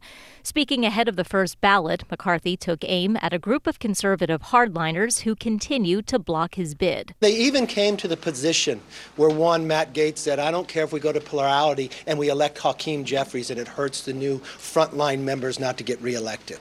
Well, that's not about America. And I will always fight to put the American people first, not a few individuals that want something for themselves. McCarthy has spent weeks making concessions to the right flank of the party in hopes of getting the votes he needs to become the next speaker. Windsor Johnston, NPR News, Washington. Football fans around the world continue to hold their collective breath following last night's collapse of Buffalo Bills defensive back Damar Hamlin. Hamlin collapsing following a tackle in last night's game against the Cincinnati Bengals, where, according to the team, he suffered cardiac arrest and spent nearly 20 minutes being given medical aid on the field while the respective team players stood by. Hamlin was then rushed to UC Medical Center, where he remains in critical condition. The NFL postponed last night's game and has only said the game is not going to be replayed this week. Sam Bankman Fried, the co founder and former CEO of the cryptocurrency exchange FTX, has pleaded not guilty to eight criminal charges. NPR's David Gura reports he could spend the rest of his life in prison if he is found guilty. Sam Bankman Fried entered his plea in person in U.S. District Court in Lower Manhattan. He flew to New York from Northern California, where he's living with his parents, out on bail, secured by a $250 million bond. Wearing a suit, he chatted with his lawyers at a table in a packed courtroom. His mother, a Stanford law professor, sat two rows behind him. Bankman Fried is accused of orchestrating one of the largest frauds in history of misleading FTX customers and investors. The judge set a start date for a trial, October 2nd. and the government expects it will take almost a month. In the coming weeks, federal prosecutors will finish discovery, collecting and processing hundreds of thousands of pages of documents central to their case. David Gura, NPR News, New York. Shares of electric vehicle maker Tesla starting the new year on a down note. That's after the automaker says while it sold a record 1.3 million vehicles last year, the number still falls short of founder Elon Musk's pledge to grow the company's sales by 50% every year. Stocks also trading lower today on Wall Street. The Dow was down 10 points, the Nasdaq fell 79 points. This is NPR. This is 90.9 WBUR. Good afternoon. I'm Steve Brown in Boston. Massachusetts is one of six states with the highest flu rates in the country. The Centers for Disease Control and Prevention says that's according to data from the week that ended on Christmas Eve. State data show more than 5% of hospitalizations in Massachusetts in this time period were associated with the flu. That's five times higher than this time last year. There are also over 7,000 confirmed flu cases in the state during that week. Other areas of high flu rates include Maine, Idaho, Nebraska, Colorado, New Mexico, and New York City. A new network of community behavioral health centers, or CBHCs, are open today across Massachusetts. The 25 centers provide walk in urgent and routine mental health evaluation from 8 to 8 on weekdays and 9 to 5 on weekends. They'll also offer ongoing outpatient care and help people access acute care. Damian Cabezas heads North Suffolk Community Services, which runs a CBHC in East Boston. No one should have to face barriers when they're accessing behavioral health services. So we're very pleased to be able to provide a welcoming environment and provide services when and where individuals need it. The state is urging people to avoid emergency rooms for mental health care except in emergencies and go to the CBHC in their region. The centers are listed on the state's website. The new Massachusetts board that oversees law enforcement has suspended 15 officers. The officers are from Boston area departments, including Needham, Woburn, Somerville, Stoneham, and Watertown, as well as departments statewide. Former Natick officer James Quilty is on the list. He resigned from the department last month after he pleaded guilty to sexually assaulting a dispatcher. A WBUR investigation found the town tried to hide details of the assault secret for more than two years. The Massachusetts Peace Officer Standards and Training Commission, or POST, must suspend officers who are arrested, charged, or indicted for a felony. POST can also suspend officers who fail to complete training requirements. Some state lawmakers want Massachusetts to soon modernize and increase the capacity of the state's power grid. State Senate Republican leader Bruce Tarr says the grid will need to handle more and more electrical energy as renewable sources go online and as demand increases. We're increasing the use of electricity for a number of different things, from transportation to space conditioning in homes and other buildings. And it's imperative that we have a transmission system and a distribution system that can deliver the electricity that we're going to need. Tarr says it's also important to increase the supply of energy to prevent more cost increases and demand challenges. In the forecast, we'll have some rain tonight. The lows around 40 degrees. It'll be cloudy tomorrow. Chance of showers throughout the day. The highs around 41 degrees. Rain is likely again on Thursday, the high 41. Could get some snow early on Friday before changing over to clouds and rain. The highs around 39 degrees. The weekend looks nice, sunny skies and highs in the upper 30s and low 40s. Right now it's 42 degrees in Boston. This is WBUR. We're funded by you, our listeners, and by DuckDuckGo, a company committed to making privacy online simple. DuckDuckGo's app includes a private search engine, web browser, and email protection with one download. More at duckduckgo.com. This is All Things Considered from NPR News. I'm Juana Summers. And I'm Mary Louise Kelly. Right before the House opened its new session today, California Congressman Kevin McCarthy admitted he had a fight on his hands to be elected the new Speaker. So we may have a battle on the floor, but the battle is for the conference and the country, and that's fine with me. That battle continues. For the first time in 100 years, the vote to elect a speaker has gone to multiple ballots. NPR congressional correspondent Deirdre Walsh joins me from the Capitol. Hey there. Hey there. Hey, so I guess I'm wondering just how long you're going to need to be there. does Yeah, does it look like we're going to get a speaker elected today? It's unclear, but it really doesn't look likely right now. The House is still voting. I'm across the hall now, but I've been inside the House chamber for most of the proceedings today. There's a lot of tired members, some with tired kids and grandkids there. Yeah. On the first ballot, 19 House Republicans voted against McCarthy, and on the second ballot, McCarthy again failed to get a majority and again had 19 Republicans vote for Ohio Republican Jim Jordan. Uh, Jordan, for his part, is backing McCarthy. What do the people opposing McCarthy, what do they want? They say they want to change the way the House operates, and they don't have confidence McCarthy will do that. Pennsylvania Republican Scott Perry is one of the critics, and he said he brought a bunch of demands to McCarthy that have been rejected. Earlier this morning, when House Republicans huddled, Perry said committee chairs threatened to remove lawmakers from serving on any committees if they didn't vote for McCarthy. We literally had people in there telling us to take orders, and, and I can only speak for myself, but I suspect my colleagues here have the same sentiment. I don't take orders from anyone in this town. My orders come from my district and my constituents. McCarthy actually did agree to a lot of the changes that some of his critics wanted, including one that would allow just five members to sponsor a resolution to remove the speaker, which would weaken him. But it wasn't enough, and there don't appear any real active negotiations going on right now between McCarthy and his opponents. Well, is there an alternative Republican candidate who could win? Right now, it's unclear. McCarthy told reporters he's staying in the race until he wins, and he insists his critics do not have a path to elect someone else. This isn't about me, this is about the conference now. Because the members who are holding out is what they want something for their personal selves. Going into this vote today, many of McCarthy's allies vowed they would vote as many rounds as it takes to elect McCarthy as Speaker, even if it takes multiple days. One mainstream Republican, Kelly Armstrong of North Dakota, described the group of uh, McCarthy's opponents as willing to blame basically anyone else but themselves for the public division that's been on display all day. There's a small group of members in our conference who have a unique and quite frankly enviable political position. They win when they lose. If they lose to the Democrats, they can blame the left. If they lose to the Senate, they'll blame the swamp. If they lose to Republicans, they'll blame the establishment. And they'll continue down that path without ever actually having the responsibility of having to govern. For their part, Democrats are backing Democratic leader Hakeem Jeffries, but they're in the minority, and there's no indication any Democrat is prepared to cross party lines to help elect any GOP candidate for Speaker. So it's the classic question, but what happens next? What happens next? Where does the House go from here? The House keeps voting. I mean, for now, that's the plan. McCarthy's challenge is he hasn't been able to change any votes, so he seems prepared to try to wear people down. There was one vote that did change in the opposite direction. One House Republican who voted McCarthy for McCarthy earlier, Florida Republican Congressman Byron Donalds switched on the last vote ballot and voted for Jordan. He said earlier in an interview on CNN, McCarthy doesn't have the votes. At some point, Demo- uh, Republicans are going to have to figure out who does. Yeah. And real quick, uh, without a speaker, none of the other business of the House can happen? Right. I mean, no other business can happen in the House until a speaker is elected. Members can't even be sworn in because it's the speaker who swears them in. Committees can't form. Republicans can't pass their own rules package that will govern how the House of Representatives will operate. So we're kind of at a standstill. NPR's Deirdre Walsh at the Capitol. Thank you. Thank you.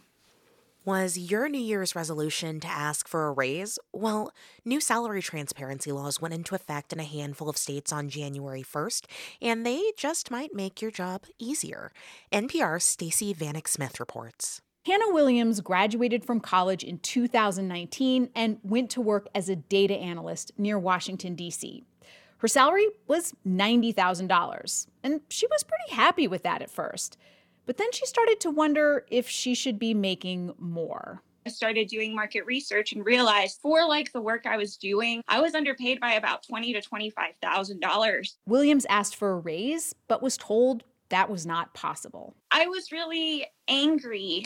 I was upset with myself that I didn't advocate for myself, but I was also upset that a company had known they could take advantage of me and did because it was profitable. Williams was also frustrated that the pay information she'd tracked down hadn't been more available.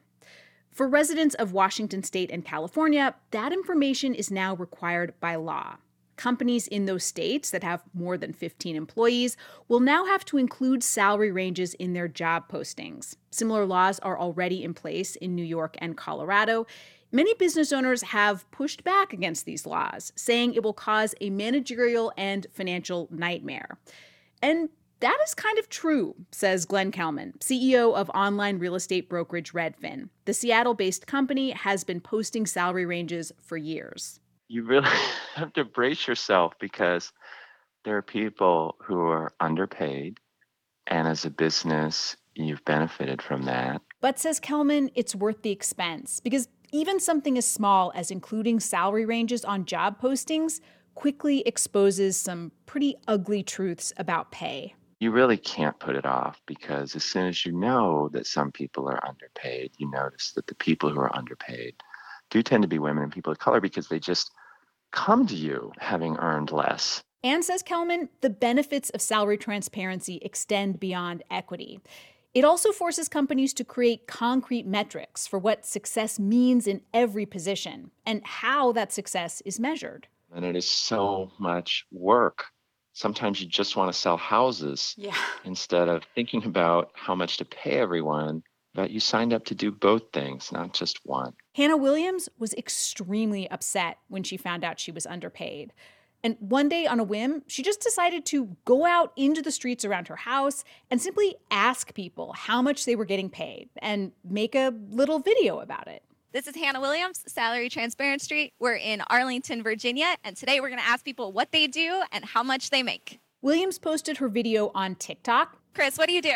I work in IT. How much do you make? Uh, about 70K. I'm a lifeguard. And how much do you make? I make $15 an hour. My name is Max. Max, what do you do? Uh, I'm a contractor. And how much do you make as a contractor? I make $96,000. Williams uploaded her video to TikTok and went to sleep. I think the next morning it had like, I think it hit a million. And it was just immediately the content w- went viral and people were like, post more, post more. And I think like in two weeks, I made the decision to quit my job and do this full time. It was like a no brainer to me. When Williams was quitting her data analyst job, her employer begged her to stay and even said she could name her price. But Williams was too excited about the prospects of her new business. Over the last year, she's made Salary Transparent Street into a full time job, supported by sponsors, including the job search site Indeed. Williams says there seems to be an endless hunger for getting salary information and for giving it. Not everybody wants to share their salary, but often when they do, they act a little giddy still now it's so taboo to talk about money when they do these interviews it's like a little protest it's a harm, harmless protest and it helps so many people. It inspires people, it gives them resources to stand up for themselves. Williams says she's gotten thousands of messages from people saying they've seen her videos and asked for a raise. She says she hopes the new salary transparency laws will empower people to ask for more and get it. Stacey Vanek Smith, NPR News. Anita Pointer, one of the founding members of the Pointer Sisters, died over the weekend of cancer. She sang the lead in many of the group's biggest hits, like I'm So Excited. She was 74 years old, and NPR's Andrew Limbong has this appreciation. Before the awards, before the movie appearances, before the smash hit I'm So Excited, there was a sad, broken-hearted breakup song called Fairy Tale.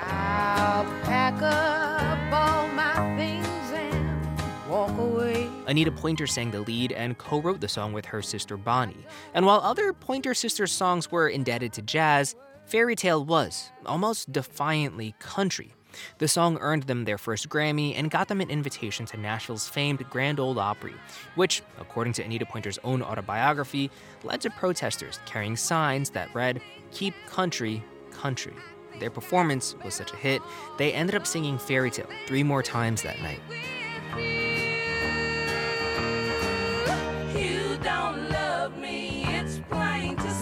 Anita Pointer was born in 1948 in Oakland, California. By their commercial peak in the 80s, the Pointer Sisters proved themselves to be an agile group, with Anita singing lead on many of their hit songs, from the sensual Slow Hand, slow hand. to the bombastic I'm So Excited.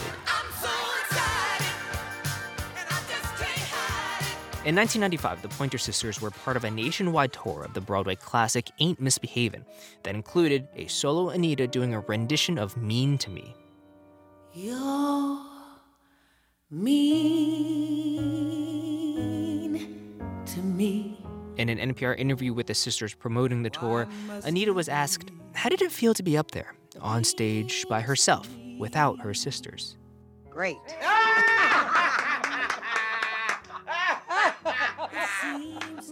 it's something different and something new and exciting. It's nice to have some difference and not have to keep doing the same thing, same thing, same thing, same thing. And we have our moments together, and each one of us have, you know, our spotlights. And I think that's a really wonderful thing. While we are deeply saddened by the loss of Anita, we are comforted in knowing she is now with her daughter Jada and her sisters June and Bonnie and at peace, read a statement from her family. Quote, Heaven is a more loving and beautiful place with Anita there. Andrew Limbong, NPR News.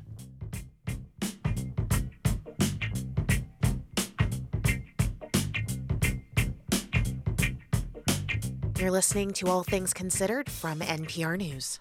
This is 90.9 WBUR and WBUR.org. Good afternoon. I'm Steve Brown. 42 degrees in Boston at 519. Ahead on All Things Considered, Buffalo Bills safety Damar Hamlin remains hospitalized following his collapse last night during a game. A friend of his family discusses Hamlin's condition.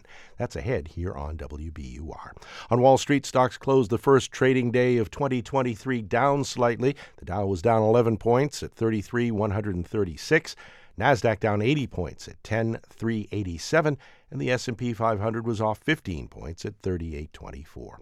In other business news, the price of gasoline in Massachusetts is dipping slightly. AAA reports that a gallon of regular unleaded in the state costs $3.35 on average. That's down 2 cents from a week ago.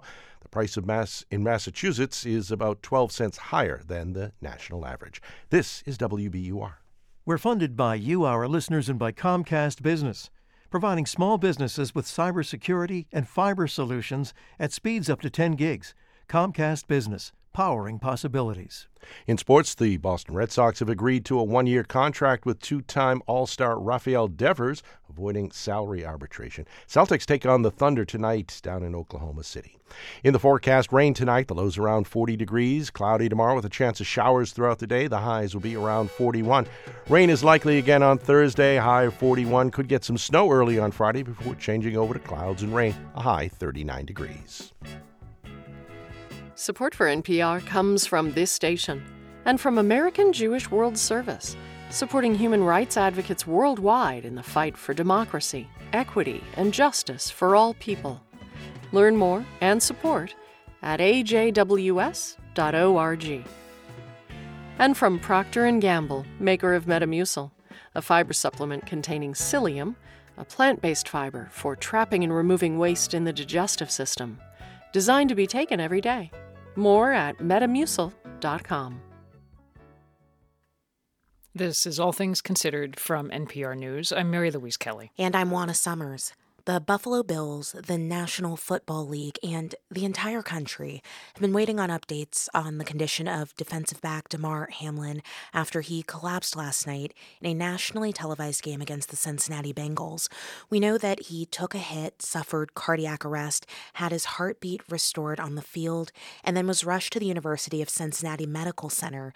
That's where he remained this afternoon. For the latest, I'm joined by his marketing representative and friend, Jordan Rooney. Jordan, welcome. And I'm, I'm really sorry that we're talking under these circumstances. Yeah, yeah. Thanks for having me. I'd like to start by just asking you if there's anything you can share with us about how Damar Hamlin is doing now.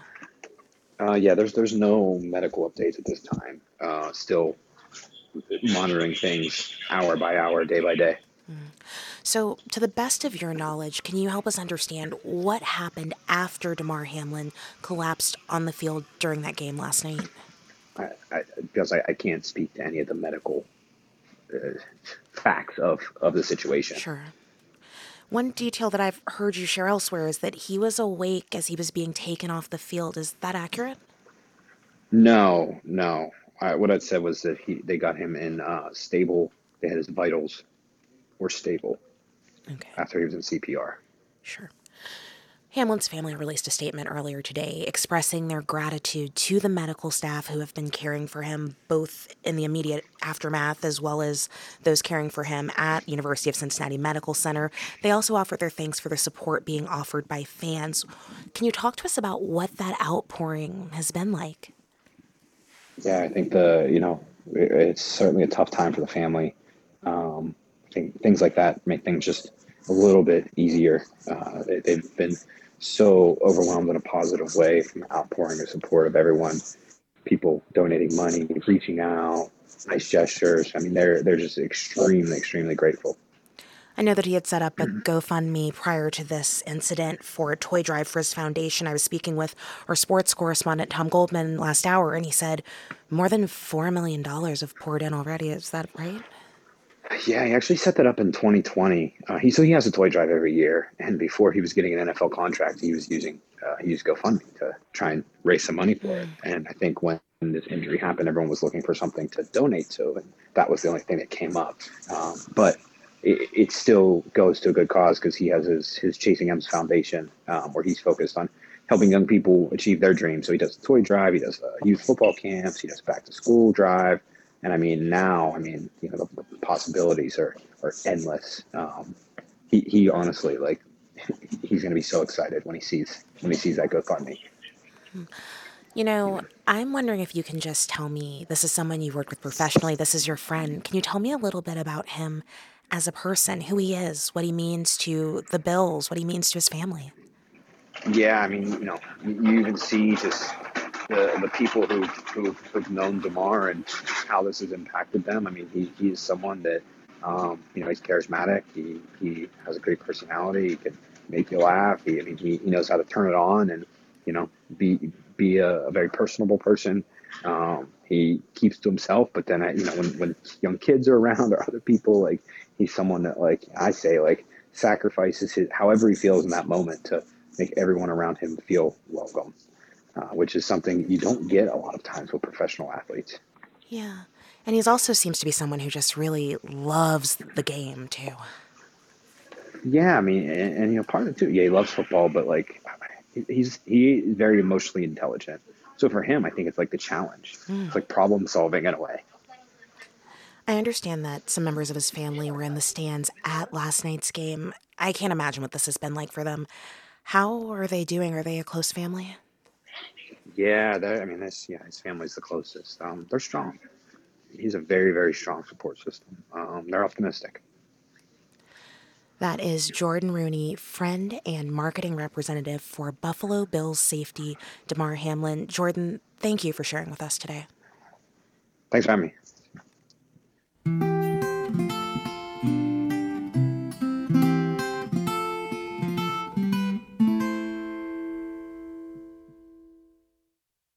San Francisco's Fisherman's Wharf, there is a museum that is not quite like any other you may have been to. The Musée Mécanique is home to all sorts of antique, coin operated, mechanical, musical instruments, and arcade games, and they all work too. There's old school pinball machines. I've got the original Pong machine. There's also the arm wrestling machine that was filmed in Princess Diaries. The list is so long, it's mind boggling. I don't even know where to begin or end. That's owner Dan Zelinsky. He inherited the musée from his father, who bought his first penny arcade machine for 50 cents in 1933. He took it to his home where his mom and dad put pennies in it and his friends put pennies in it and he soon had another 50 cents and he went back to the same store and bought another machine and that's how this entire collection started off of several pennies that 50 cents grew into the Musée Mécanique, which today boasts roughly 300 machines. And it's still growing. Zelinsky recently unveiled the museum's latest acquisition, a century old oddity called a Violano Virtuoso. It is literally a piano and a violin that play together. And it's like eye candy. It's, it's just so beautiful to look at. And it also plays beautifully. The machine was built circa 1914 by the Mills Novelty Company.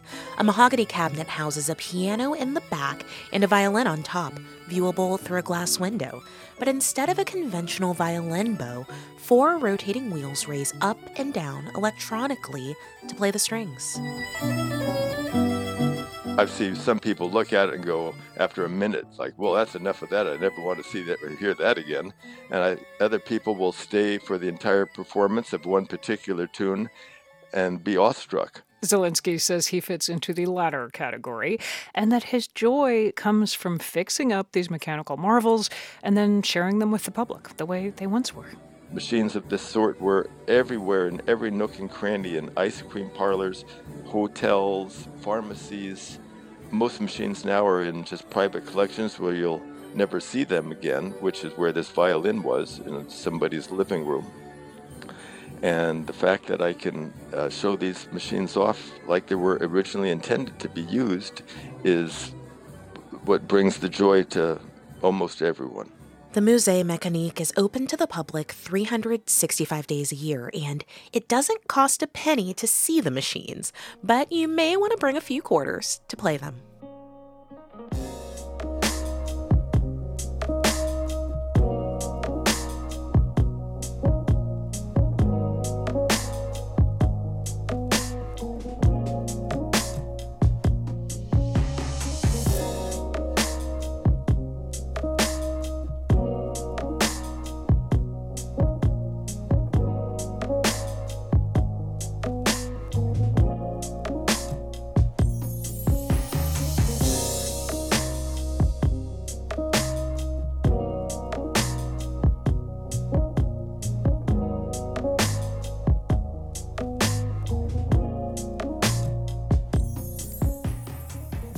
Is NPR News. And this is 90.9 WBUR and WBUR.org. Ahead on All Things Considered, California is expecting a lot of rain and snow tomorrow, and some parts of the state are especially vulnerable. The massive storm system may also cause widespread power outages. That and more ahead here on All Things Considered on WBUR. Rain's in our forecast as well. Rain tonight, lows around 40 degrees. Cloudy tomorrow with a chance of showers throughout the day. The highs will be around 41 degrees. Rain likely again on Thursday, the high 41. Right now, 42 degrees in Boston. This is WBUR. More babies are born in India than in any other country. As a youthful country with the largest number of young people anywhere in the world, there's a huge potential to tap into. The population boom could also give women a bigger role in shaping India's future. But what new challenges will their country face? Tomorrow on Morning Edition from NPR News. That's Morning Edition, 5 to 9 on 90.9 WBUR, Boston's NPR news station. Live from NPR News in Culver City, California, I'm Dwane Brown. In Cincinnati, doctors continue to do tests on Damar Hamlin, the Buffalo Bills player whose heart stopped following a tackle during last night's NFL game against the Bengals. From member station WVXU, Ann Thompson has the latest. Dave Bush was at the game and called Hamlin's cardiac arrest eerie and unprecedented. From a seasoned sports fan, it's just you, you hate to see it. I liken it to. Uh, you know, a severe hockey injury with a skate blade or something. It's just one of these freak accidents. Bush was hanging out at the Holy Grail Sports Bar. That's where 11 year old Jeremiah Engel was. When I heard what happened, I thought, well, I hope he survives because if not, that would be a tragic day for football. For NPR News, I'm Ann Thompson in Cincinnati.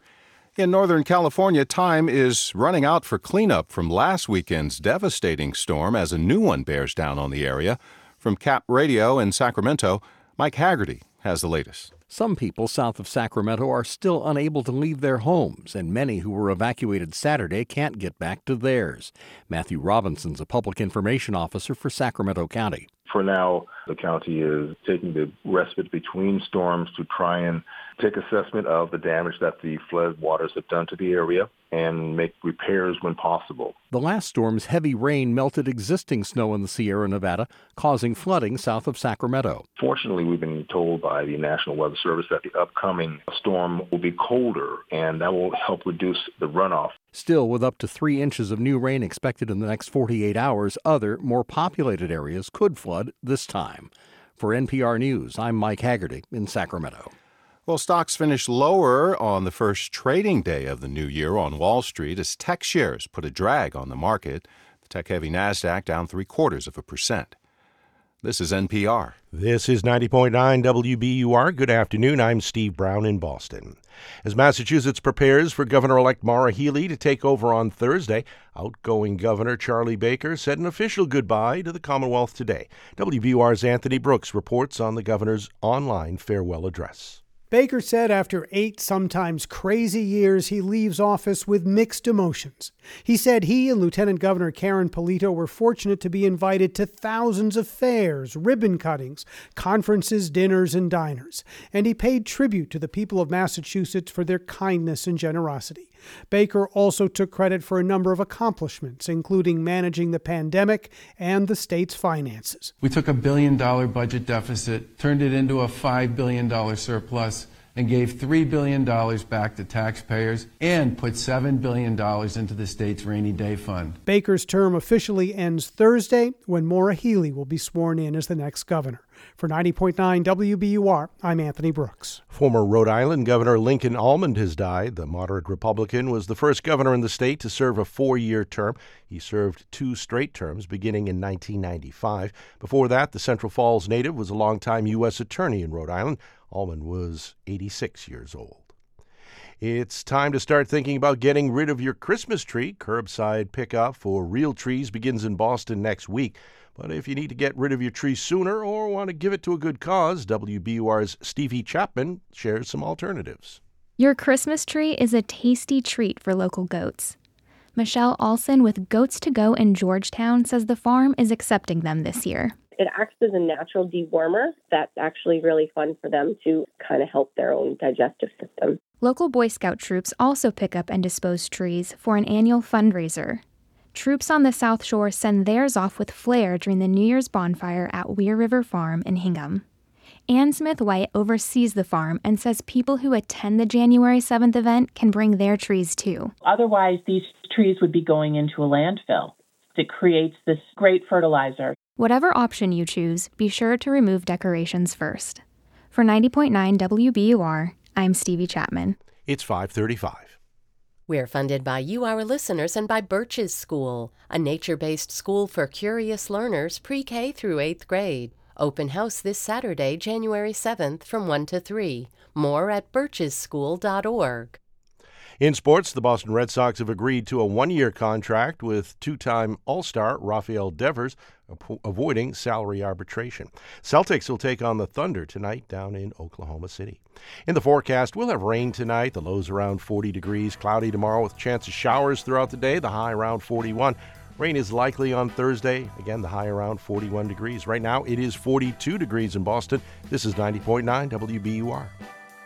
Support for NPR comes from this station and from Procter & Gamble, maker of Align Probiotic, a daily supplement to support digestive health containing a probiotic strain developed by gastroenterologists with 20 years of research. More at alignprobiotics.com. And from ECMC Foundation, working to improve post-secondary educational outcomes for underserved students through evidence-based innovation. Learn more at ecmcfoundation.org. This is NPR. From NPR News, this is All Things Considered. I'm Juana Summers. And I'm Mary Louise Kelly. Another massive winter storm will smash into California tomorrow, soaking the already soaked state with more rain and snow. The National Weather Service says the quote, brutal system could wash out roads and hillsides, flood Bay Area streets, and knock out power for much of the state. Well, here to talk about the state's preparations is Brian Ferguson. He's Director of Crisis Communications for California. Brian Ferguson, welcome. Hi there. Hi. So, uh, y'all are just getting walloped, it sounds like. This storm comes just on the heels of a storm over New Year's weekend that broke levees and flooded highways and I know killed several people. How ready is California to confront another big one? You know, California has been preparing for this for a while. We've experienced a number of climate driven disasters, most notably wildfires.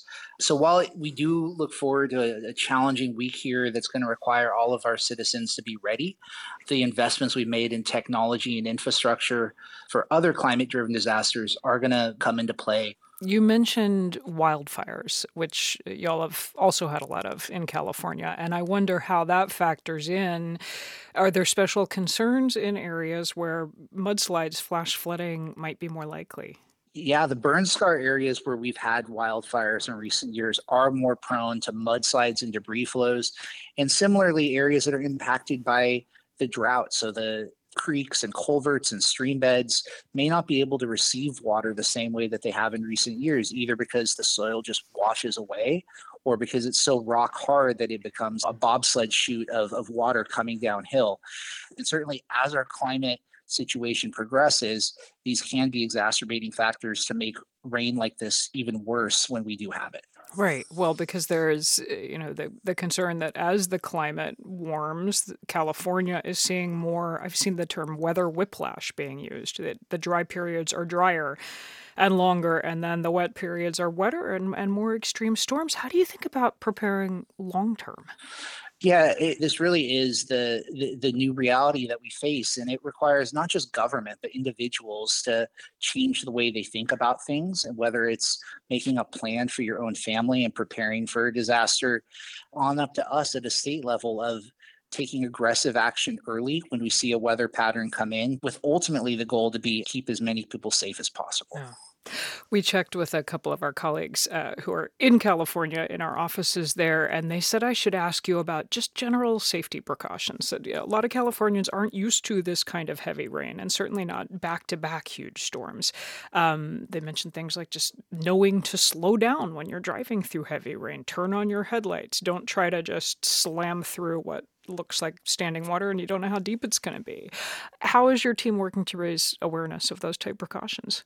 You know, one thing we always remind people to do is sign up for alerts because information is power. So if you get those notifications from your city or county, don't wait, go if you think you're in danger and evacuate early, particularly if you have young children or maybe you care for loved ones who are getting up there in age and you need a little extra time because in a large scale disaster like this it may be that first responders can't get to every single house. Any other preparations any other precautions you want people listening to have in their heads as this storm approaches? One of the things we've done is move close to 400,000 tons of rock into place, 4 million sandbags, swiftwater rescue teams on flatbed boats and jet skis, and try to put those in positions across the state. Wow. We're hopeful that we're not going to need them. But the same thing in your family have a family emergency plan of how you get a hold of your loved ones if you weren't able to access uh, your cell phone, know where you would meet and what route you would take if maybe the, the route you typically drive on is uh, flooded or not available. Um, and I have to ask, I'm intrigued by the detail and the scale of the sandbags, which I hear you saying you hope you don't need. Has California ever done anything on this scale before? The last disaster that we saw that was even approaching this scale was 2017, when we saw um, very challenging releases from our, our, reservoirs and even the possible failure of the Oroville Dam just because of the amount of water that was impacting that area. Uh, so certainly this is not unique to our state, but it's as challenging a storm as we've seen in you know five or seven years. Brian Ferguson, he is the state emergency spokesperson for California. Brian Ferguson, thank you so much. Stay dry, stay safe. Thank you.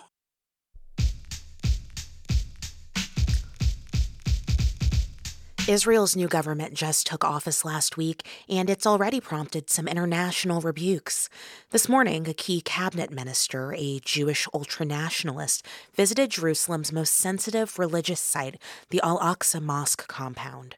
Criticism of the move came from Palestinians, some Israelis, and several countries, including one of Israel's new partners in the region. NPR's Daniel Estrin has more from Tel Aviv. Under heavy Israeli police guard, new Minister of National Security Itamar Ben Gvir walked the perimeter of the Al Aqsa Mosque compound. He noted the Hamas militant group had warned against the visit. He said the Israeli government will not give in to a despicable terrorist organization. The Temple Mount is the most important place for the people of Israel. In Jewish tradition, the hilltop that's the mosque compound is where the biblical temples stood. Ben Gvir and Jewish ultranationalists have called for prayer rights and more access there. Palestinians fear Israel wants to take over the site, which is administered by Jordan. Mustafa Abu Sway is on the Mosque Advisory Council. Only the Hashemite Kingdom of Jordan, the rightful custodian of the holy places, the Christian and Muslim holy places in Jerusalem, are responsible for all the internal affairs at these mosques as long as the uh, Israeli occupation is in place. Jordan summoned Israel's ambassador in protest. The U.S. Embassy in Jerusalem said unilateral actions that don't preserve the status quo are unacceptable. The European Union spoke out too. Israel's chief rabbi also protested. Orthodox Judaism is divided on the religious implications of visiting the site. It's also politically controversial in Israel. It's outrageous, it's totally intolerable, and I completely understand the reaction of the international community. Former Israeli Prime Minister Ehud Olmert speaking to NPR. The uh, desire to visit there is a provocative attitude by this thug who happens to be the Minister of National Security. And it has to stop. And if it will not stop, it will trigger an explosive confrontation. Disputes over the mosque compound have prompted Israeli Palestinian violence over the years and worried Muslims internationally. Today, the United Arab Emirates protested, and Prime Minister Benjamin Netanyahu's plans to visit the country were reportedly postponed. Ksenia Svetlova, Mideast analyst and former Israeli lawmaker, thinks that reaction must have stunned Netanyahu because the UAE led the group of Arab countries that established ties with Israel in the Abraham Accords. This is a clear sign that the Abraham Accord states are not going to just accept uh, this uh, behavior uh, or be silent about it. There was also condemnation from Saudi Arabia, the country Netanyahu is trying to court for a peace deal. After Ben Gvir's visit today, Netanyahu said he's committed to maintaining the status quo at the sensitive religious site. Daniel Estrin, NPR News, Tel Aviv.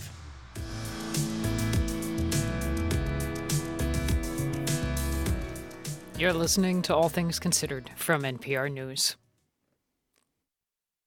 in President Biden's first two years in office, the Senate has confirmed 97 federal judges. And because Democrats held the Senate in last year's elections, there's a chance the Senate will confirm even more of Biden's nominees. NPR Justice correspondent Carrie Johnson looks at the long term implications for the law and people's lives. President Biden has spent more than 30 years on the issue of judges, first in the Senate and now in the White House. Chief of Staff Ron Klain has been by Biden's side through much of that work. This has been a top priority for the president, and I think the record reflects that prioritization. Klain says there's a simple reason why the president's focus on the courts is so intense. When he talks about rights and liberties, he knows those rights and liberties are decided by federal judges. The makeup of the federal judiciary is connected to everything else we do. Already, Biden has broken multiple records when it comes to his federal judge nominees. White House lawyer Paige Herwig says the effort is designed to make the courts look like the rest of America. We've confirmed 74 women as federal judges during this administration so far. That's actually more than were confirmed during the four years of President Trump's term or during the eight years of President George W. Bush's administration. That includes Dana Douglas, the first woman of color ever to serve on the Fifth Circuit Appeals Court, and Doris Pryor, the first black woman ever to sit on the Seventh Circuit Appeals Court from Indiana.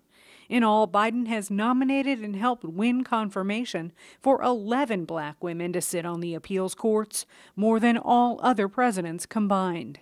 Janai Nelson is president of the NAACP Legal Defense Fund. Our federal judiciary will finally begin to reflect the diversity of this country and the diversity of experiences that black women in particular can bring to the bench. Biden's first move on judges involved promoting Ketanji Brown Jackson to the federal appeals court in Washington, D.C. Judge Jackson is now Justice Jackson. Last year, she became the first black woman on the Supreme Court. She's also the first justice who worked as a public defender. That's another area Biden has prioritized. Christopher Kang works at the group Demand Justice, which advocates for court reform and progressive leaning judges. Kang says the president thinks about professional diversity, picking lawyers who represent individuals. They're public defenders representing people accused of crimes. They're civil rights lawyers. They're lawyers who are representing individuals who might have been discriminated against or harmed by defective products. Kang says Biden has already changed the face of the federal judiciary in a way that could linger for decades, since federal judges can serve for life. Janai Nelson of the Legal Defense Fund. The imprint that he has on the federal judiciary is one that might be the most durable in his entire legacy as a president and is certainly one of the most laudable accomplishments that he's made to date. This year, the Senate will remain in control of Democrats who have mostly voted in lockstep to support Biden's judges. Senate Majority Leader Chuck Schumer said they're just getting started. It's unlikely Biden can shift the balance of power on every federal appeals court in the country over the next two years. That all depends on time and retirements of current judges. And as for the nation's highest court, former President Donald Trump cemented a conservative supermajority on the Supreme Court, one that's already frustrated Biden's agenda on reproductive rights, climate change, and gun safety measures. Carrie Johnson, NPR News, Washington. You're listening to All Things Considered from NPR News. Thanks for listening to All Things Considered here on 90.9 WBUR. I'm Steve Brown, 42 degrees in Boston at 549. Ahead, the duo behind the band Sylvan Esso talk about how they came up with their new album, No Rules Sandy. That's ahead here on WBUR.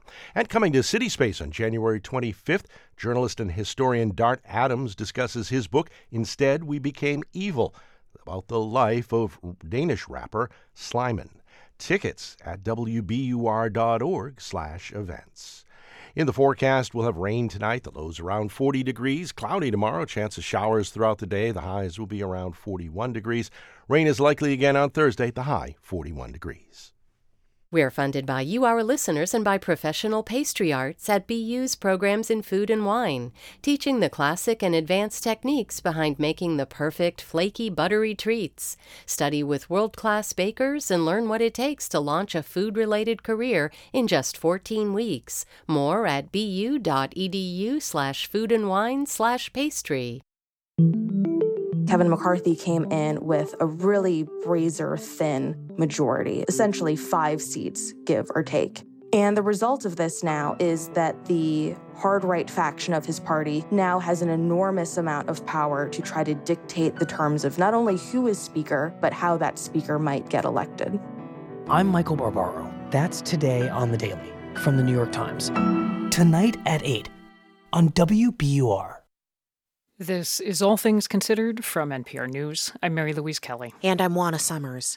Fort Adams State Park sits on the coast of Rhode Island. It looks out onto the Narragansett Bay and, by extension, the Atlantic Ocean.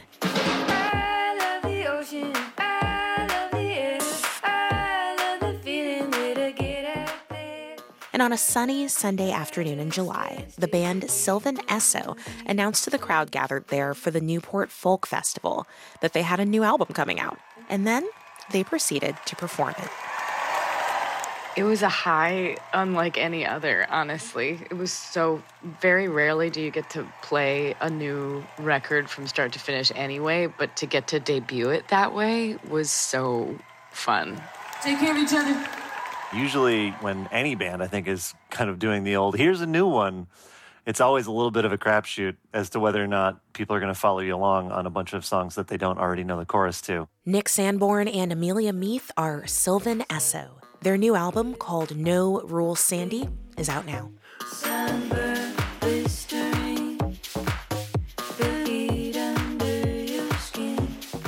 Nick and Amelia are married and live together at a home studio they built outside Durham, North Carolina, where they also run a record label.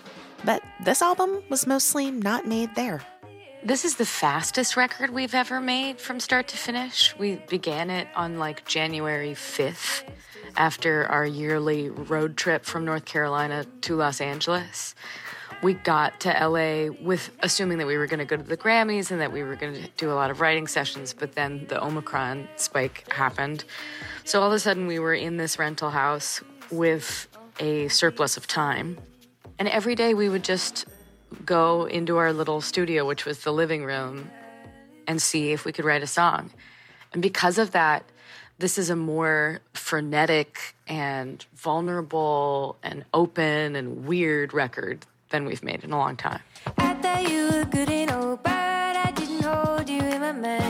I think that for us, the last few years, there's been a lot of woodshedding, working on our craft. All of that work kind of just started to pay off. It was just about sitting down and trying to surprise the other one. The easier it came, and the more we trusted it.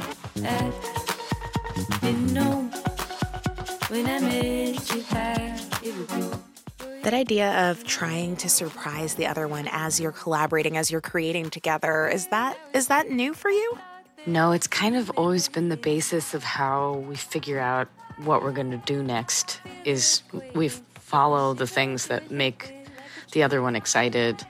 When you've been working together for as long as Nick and I have, the real joy is in the surprise. Give us an example of how that surprise shows up in No Rules Sandy. Oh, well, like usually whenever I do a vocal take, I do melody and lyrics at the same time and I write them out in my notebook. And then when I do a vocal take, it's the first time that Nick has heard the words that I've written or the melody that I've created. So to me, that's always present. It's actually how we got the name for the record because in a backup line in the song, Your Reality, I say, No rules for me, no rules lately, no rules, Sandy.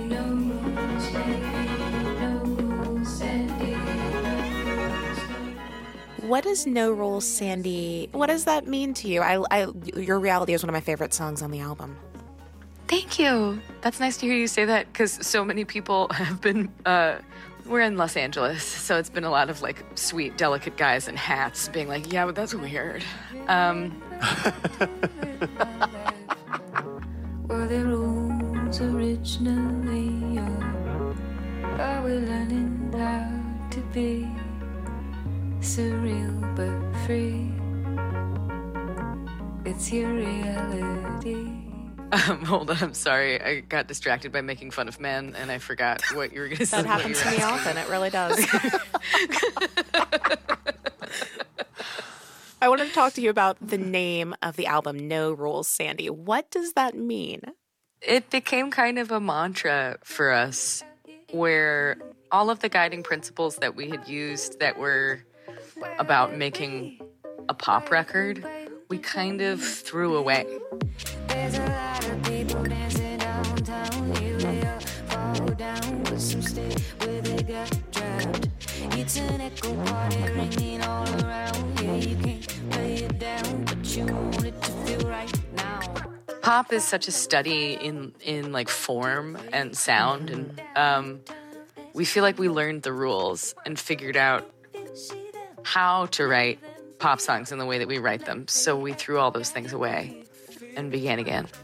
On especially our last two records there was always this other these other elements in the room of like you know how's this to play on a stage? How's this to feel at a festival? How's radio to feel about this? How's so you know all of these other things were kind of hanging there in the air. And i think for this one just none of that was you know? I was we were truly just thinking about you know our own and each other's like delight and and feeling confident in making stranger and stranger choices. I think after the last couple records we felt like we said what we wanted to say with that. And and now we're kind of in our own strange musical space that is only defined by what the two of us like As a listener, one of the songs that I was found myself sort of mesmerized by when I was listening to the album is Coming Back to You because it is so different than everything else on the album. It's intense and it's timeless. I'm 85. I'm 16. And mother. A baby. Tell us about this song. I learned how to play guitar during the pandemic, like so many of us did. and it was one of the first songs I wrote on the guitar. I think, right, Sandy? Yeah. Yeah, to me, this song is interesting because it's one of the only ones that was actually written apart. Amelia wrote this hmm. and sent it to me when we were when we weren't together, and immediately I was like, "This has to be on the next record that we make." And when we were making this, it just felt like, you know, there's there's themes of all of the you know all of the tumultuous changes we've all dealt with in the last two years. I really feel apparent to me on the record, and closing it with this moment where you know, she's singing to me as we're reuniting felt like that was the only way it could go.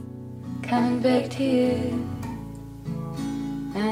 Amelia Meath and Nick Sanborn, thank you so much for talking with us today. Thank you. Yeah, thanks so much for having us back.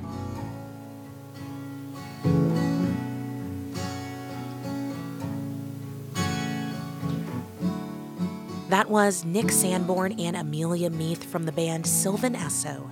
Their new album, No Rules Sandy, is out now. I'm on a ribbon of concrete. In the bloodshed. You're listening to All Things Considered from NPR News. Support for NPR comes from this station and from Viking, dedicated to bringing travelers to the heart of each destination by river and ocean, offering programs designed for cultural enrichment and immersive experiences on board and on shore. Viking.com.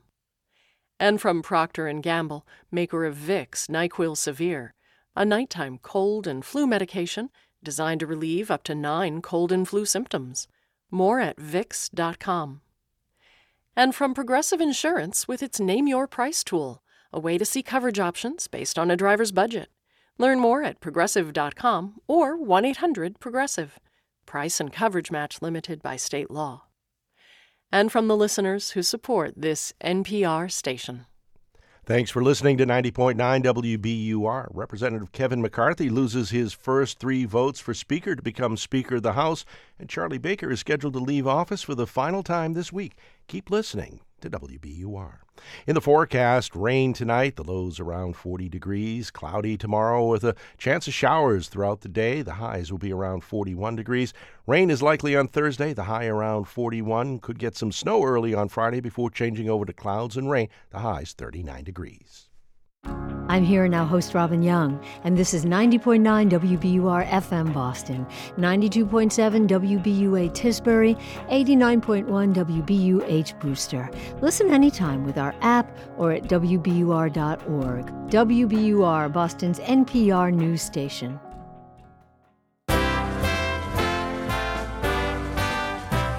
Buffalo Bills safety Damar Hamlin remains hospitalized in Cincinnati following his collapse last night during a game against the Bengals. The Bills say he had a cardiac arrest after a tackle. It's Tuesday, January 3rd. This is WBUR's All Things Considered. Good evening, I'm Steve Brown. Coming up, we'll have the latest on Hamlin's condition. Also ahead, the long and winding road in Washington for House Republican leader Kevin McCarthy, who, after three votes, still failed to get enough votes to become Speaker of the House. And Governor Charlie Baker says thanks to the people of Massachusetts and reflects on the things he'll remember most as he prepares to leave office. Despite a myriad of political fights and distractions that were raging all around us, people here chose to focus on the work and it paid off. We'll hear some excerpts from Baker's address. It's 601, now this news. Live from NPR News in Washington, I'm Jack Speer. House lawmakers were hoping perhaps the third time might be a charm for a vote to elect a new speaker, but not so much. In fact, things deteriorated at the outset of the opening day of the 118th Congress, with back to back failed votes for California's Kevin McCarthy to be the new leader of the House. McCarthy repeatedly unable to get the votes needed to win. Fellow Republican Steve Scalise expressed frustration as the passing of the gavel remained stalled. It was during morning rush hour on April 12th of last McCarthy is fighting with more conservative members of his own party who are refusing to give him the votes needed after failing to elect a speaker. The House has now adjourned until noon tomorrow. Frank James, the man who opened fire on a crowded New York City subway train last year, has pleaded guilty to terrorism charges in federal court. NPR's Jasmine Garsd reports. It was during morning rush hour on April 12th of last year when Frank James entered a Brooklyn subway train, allegedly put on a gas mask, set off a smoke device, and started firing at passengers. Authorities say he fired at least 33 times, wounding 10 people. Several others had to be taken to the hospital due to smoke inhalation. The attack was one of the worst in the city subway's history. In the weeks prior, James, who is black, posted videos on social media ranting about race, New York's public transportation, and approach to crime. But it's not clear what the motivation was behind the attack. His lawyers have said he has a history of mental illness. James now faces up to life in prison. Jasmine Garsd, NPR News, New York. The former top lawyer for the House of Representatives is moving to work for a gun safety group. NPR's Carrie Johnson reports Doug Letter has pursued high profile cases throughout his career. Doug Letter worked for 40 years inside the Justice Department before moving on to serve as general counsel for the House of Representatives. In that job, Letter won the case for Congress to access former President Trump's tax returns. Now, Letter's joining the Brady Center to prevent gun violence as its chief legal officer. Letter says he's motivated by the number of mass shootings at schools and other sites. Last year, the Supreme Court struck down a New York gun control law, making it easier to challenge gun restrictions across the country. In his new role, Letter will oversee legal work to represent victims of gun violence. Carrie Johnson, NPR News, Washington. A lackluster start to the new trading year on Wall Street as most people are still absorbing the punishing market losses from the year gone by. All three of the major U.S. stock market indexes were down on the first official trading day of 2023. The Dow fell 10 points to 33,136. The Nasdaq was down 79 points. The Standard & Poor's 500 closed down 15 points today. You're listening to NPR. This is 90.9 WBUR. Good evening. I'm Steve Brown in Boston. Governor Charlie Baker has delivered a farewell speech. On Thursday, he'll leave office after eight years in the post. Baker gave an online address this afternoon and called the thousands of local community events he attended during his tenure his fuel. He also recounted accomplishments, including turning a state budget deficit into a surplus, increasing broadband access, finishing infrastructure projects, passing a housing reform bill, and guiding the state through the COVID 19 pandemic. The moderate Republican also gave a nod to the increasing polarization in politics. Despite a myriad of political fights and distractions that were raging all around us, people here chose to focus on the work, and it paid off. The personal and professional generosity, from the Berkshires to Cape Cod and every place in between, was always there. Baker is slated to take the helm of the National Collegiate Athletic Association in March. There are new rules of the road in Massachusetts designed to protect bicyclists and pedestrians. Yesterday, the governor signed a road safety measure into law. It requires additional mirrors and visibility devices on large trucks and side guards to prevent bicyclists from getting swept under the moving vehicles. Longtime bill sponsor Senator Will Brownsberger says the safety measures are in response to recent problems in Greater Boston. We've had tragic accidents where trucks swinging around swept somebody under their wheels. And we've had accidents where trucks started up and crushed people who were right in front of them, but they just couldn't see because of the, the height of their hood. The new law also requires cyclists to wear red lights on their back to increase their visibility and requires drivers to give four feet of space when they pass a pedestrian or cyclist on the road. Massachusetts has launched a new behavioral help help behavioral health helpline today. People can call or text the number 833-73 make that 833-773-BHHL 24 hours a day, 7 days a week. Helpline staff will offer support, initial clinical assessments, and referrals to treatment for all mental health conditions, including substance use disorders. The launch of the helpline coincides with the opening of 25 community behavioral health centers around the state. The centers offer walk in care and are meant to help people avoid emergency rooms.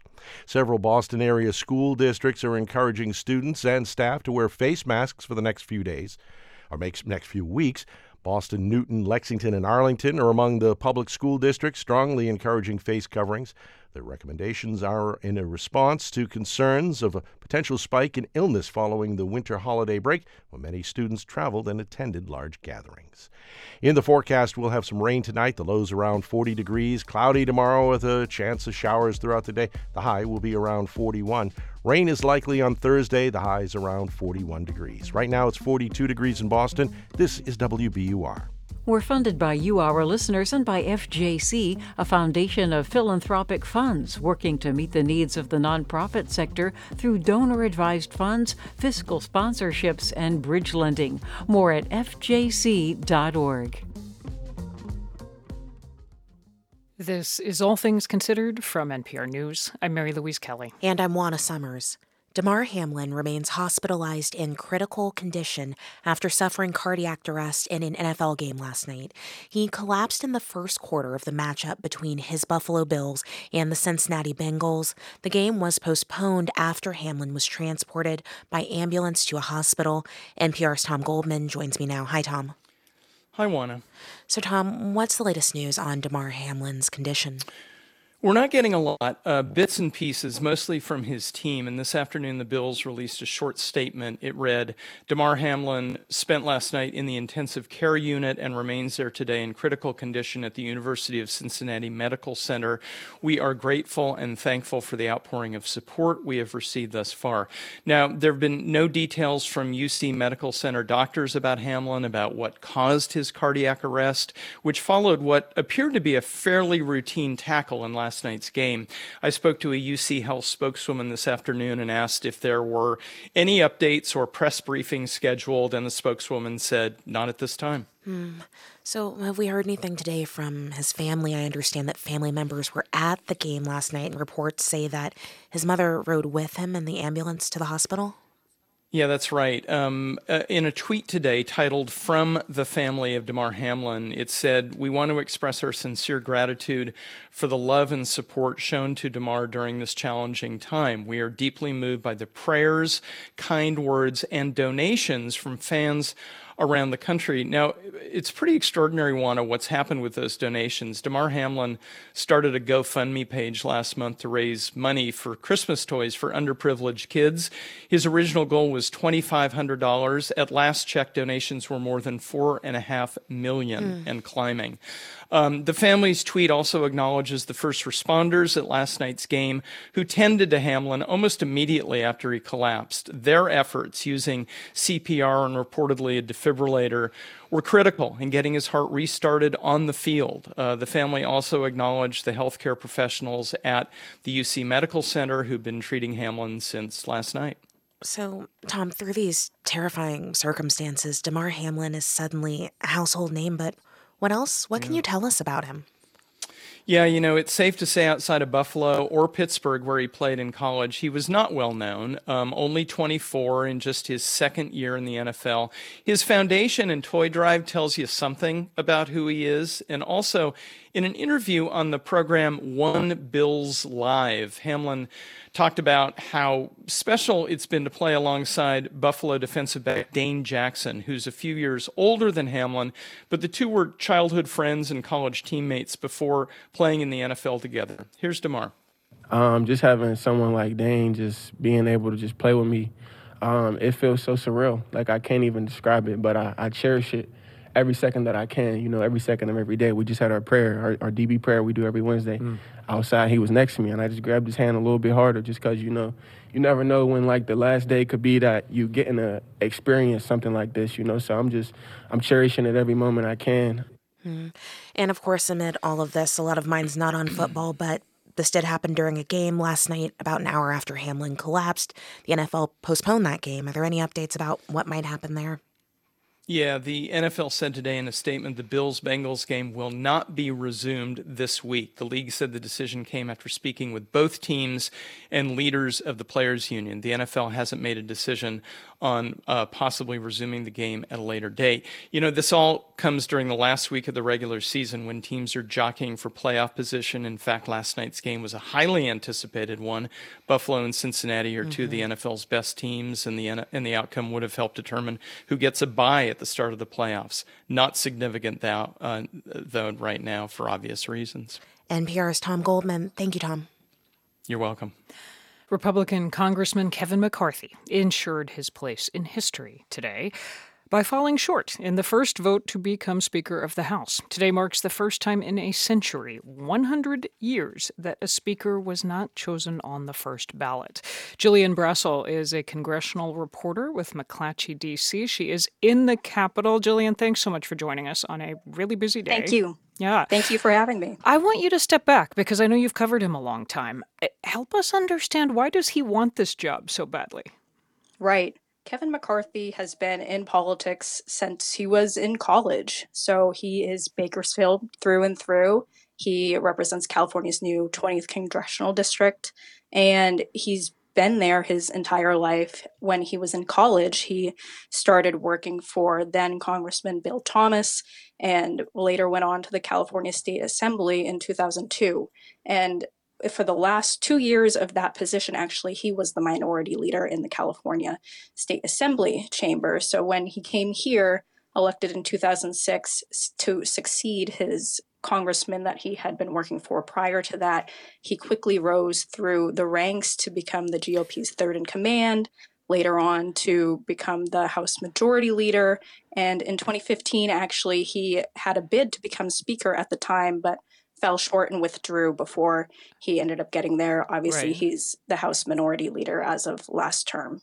You're describing someone who's had his eye on this top job for a long time, who feels like he's been training for it, and that is um, that is scoring with something. I, I read some of the reporting uh, by your fellow reporters there on the Hill today. Politico was reporting that he that he shouted, "I earned this job," at his detractors today. That that he seems to have a sense that he is owed the speakership. He he he he won this. Right.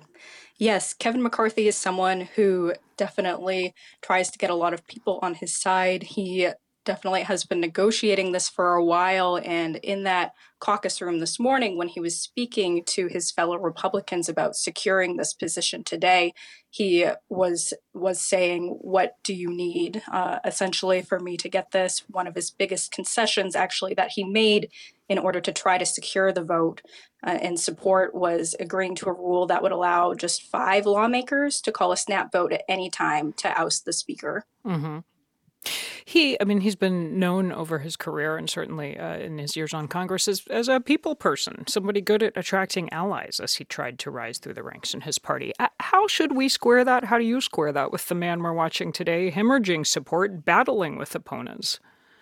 Yes, that's been something that's really defined his career. And I can say that going all the way back to Bakersfield, where people there still know him as Kevin, as someone who walks around in uh, jeans and t shirts, um, someone who still orders red sauce and beans at Luigi's, which is an Italian deli there. He definitely knows how to fit the crowd that he's in. Um, he definitely knows how to appeal to whoever he's with at the time, but that seems to have fallen short at this moment uh, as he's tried to make these concessions to get people, uh, especially from the House Freedom Caucus, on his side and supporting him. Yeah.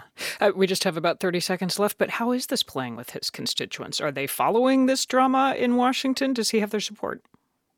Yeah, I've been in the House all day, so I haven't had the opportunity to speak with constituents directly as of this moment. But I have to say about the San Joaquin Valley in general, where Bakersfield is, a lot of people don't follow the Washington D.C. sort of politics. They they're struggling with a lot of certain other issues, as it's a very rural agricultural area that Right. needs a lot of support in different ways. That is McClatchy, D.C. congressional reporter Gillian Brassil. Thanks very much. Thank you. A Russian citizen was found dead today in eastern India. Normally, that wouldn't make international headlines, but this is the third Russian to be found dead in the same part of India in a span of less than two weeks. That's prompted questions about whether the deaths are a tragic coincidence or possibly something more sinister. NPR's Lauren Frayer reports from Mumbai that the story began right around Christmas. Two Russians were found dead in a span of four days in the same hotel in Odisha. Breathless reports have been airing on Indian TV for the past 10 days, with details straight out of a spy novel. Mysterious deaths of Russian citizens, days apart, in a relatively poor part of eastern India. One of the victims was a multi-millionaire sausage magnate and Russian lawmaker named Pavel Antov. He reportedly had earlier this year briefly put out a message that was critical of the war in Ukraine. The message was later deleted, and he posted support for Vladimir Putin. But right around Christmas, he turned up in the news in India. He'd apparently fallen to his death from a third story hotel window in the Indian state of Odisha. Police said he was on vacation there. But Odisha is far from sites most popular with foreign tourists. Around the same time, one of Antov's traveling companions, a fellow Russian, was found dead in the same hotel. Afterward, the medical examiner told Indian TV In that case, Mr. has not been preserved. that the bodies had already been cremated, no evidence retained. Indian authorities have provided scant detail. They even blocked journalists from visiting the hotel where Antov and his friend died. That has fueled speculation, since Russia does have a track record of assassinating dissidents. Asked about all of this at a foreign ministry briefing, an Indian government spokesperson, Arindam Bagchi, called the Russian deaths unfortunate. and we need to figure out what what exactly are the details. But this is for the it's a police and uh, matter, so I, I don't want to jump that gun. He declined to comment further. Today, police had another matter to deal with, though another Russian body, that of a 51 year old engineer found dead this morning in his sleeping compartment on the commercial ship where he worked. It was docked in an Indian port in the same eastern part of the country, Odisha. Lauren Frayer, NPR News, Mumbai.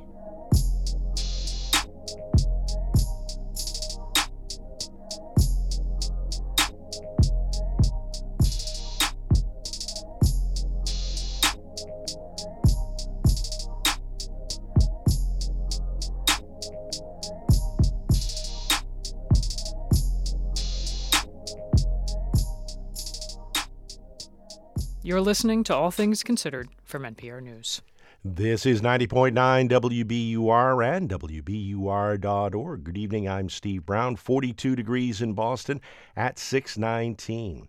On Wall Street today, stocks closed the first trading day of 2023 down slightly. The Dow was down 0.03% at 33,136. NASDAQ down 0.76% at 10,387 and the S&P 500 was off four tenths of a percent at 38.24.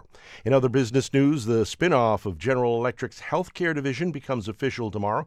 Boston-based GE approved the change in November. It's the first of three planned spin-offs. GE Healthcare Technologies is known for making medical equipment like ultrasound machines. Starting tomorrow, it will be based in Chicago.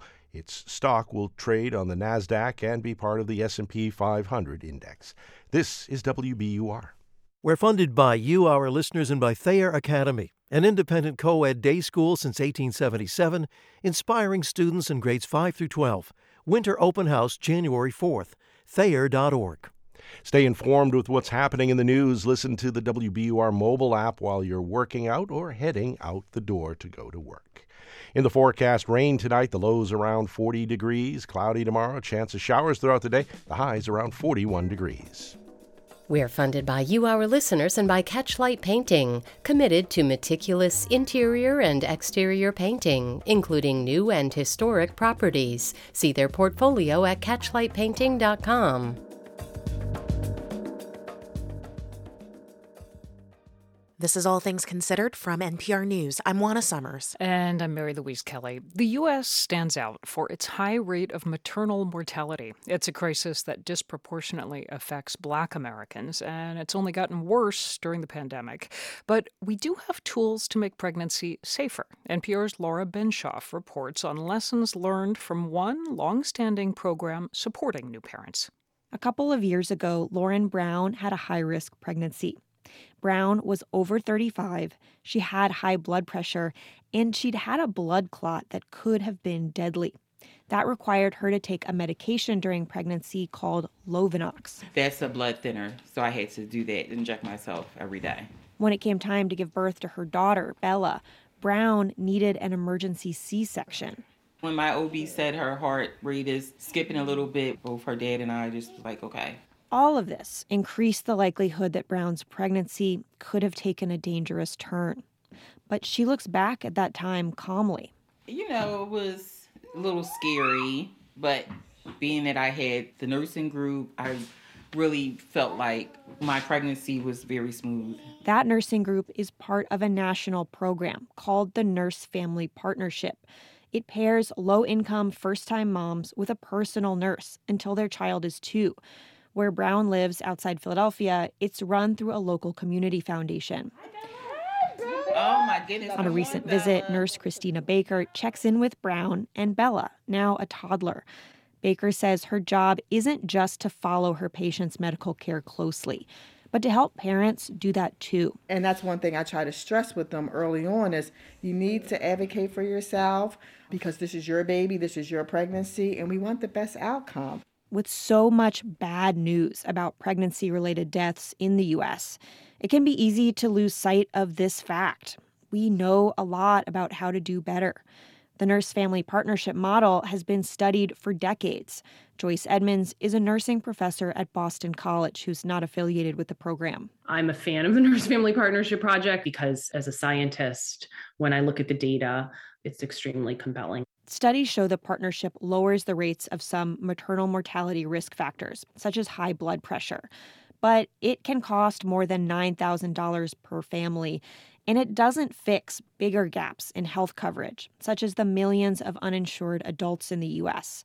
Dr. Rose Molina, an OBGYN and professor at Harvard Medical School, says that stat is troubling because of how chronic illnesses make pregnancy more dangerous. It's really important that people get access to high quality primary care and so they can have chronic diseases like hypertension and diabetes better managed so that they're the healthiest they can be during pregnancy. As a result, some researchers say expanding federally backed health insurance, known as Medicaid, could make a big dent in the maternal death rate. As of 2022, 11 states have chosen not to do that. Molina says beyond big policy changes, there's work to do on a smaller scale to address the crisis. I think there's a growing recognition that trust is a critical component that has not been given the full attention that it needs. Part of the nurse family partnership model is building a trusting relationship. Research shows having a nurse, doula, or midwife in your corner can help bridge the racial divide in pregnancy outcomes. 19 year old mom Jay DiLorenzo has had trouble with trust in the past. She had depression when she was younger and remembers getting passed around between therapists. Then I'll have to sit here, tell my whole life story again, get comfortable with them, do stuff with them, and then they leave again.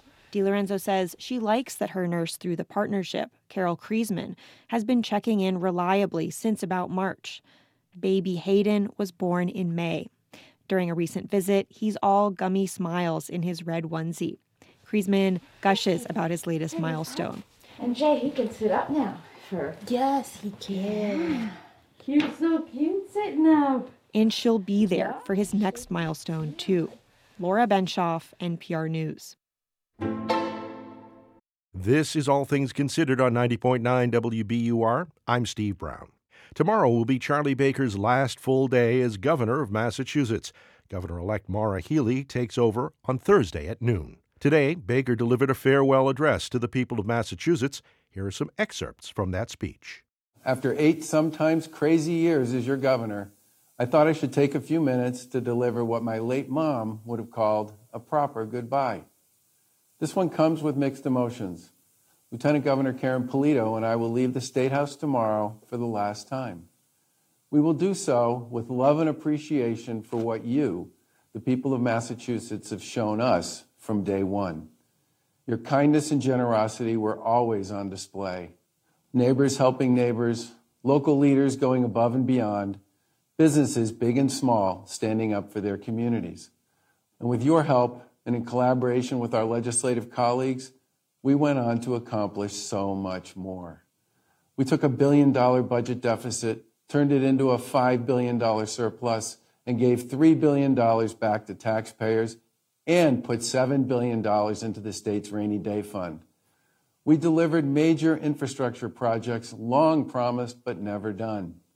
We passed the first major housing reform bill in decades so we can finally do something about the cost of owning a home.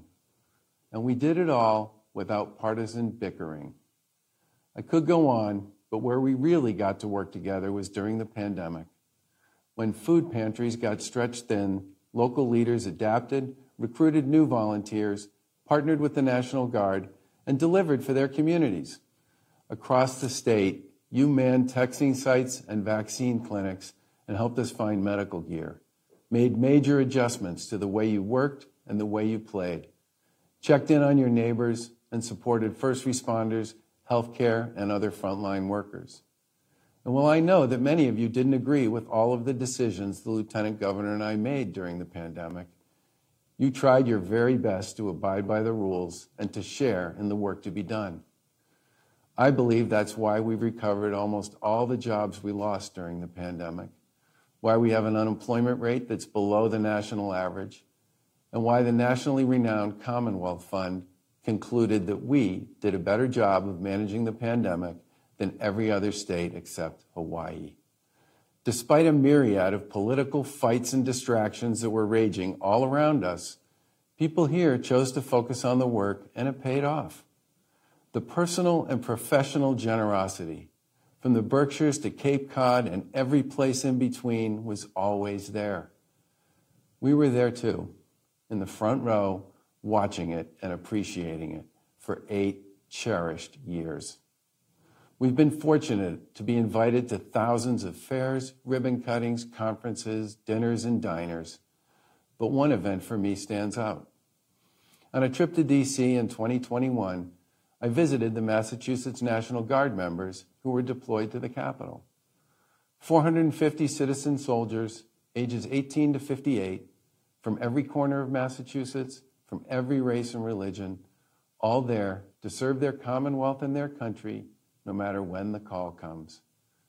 That visit for me is the embodiment of the commitment and generosity of the people of Massachusetts.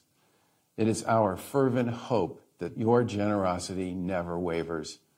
It is truly what makes you special, and it's the foundation on which we can continue to build great communities and a great Commonwealth.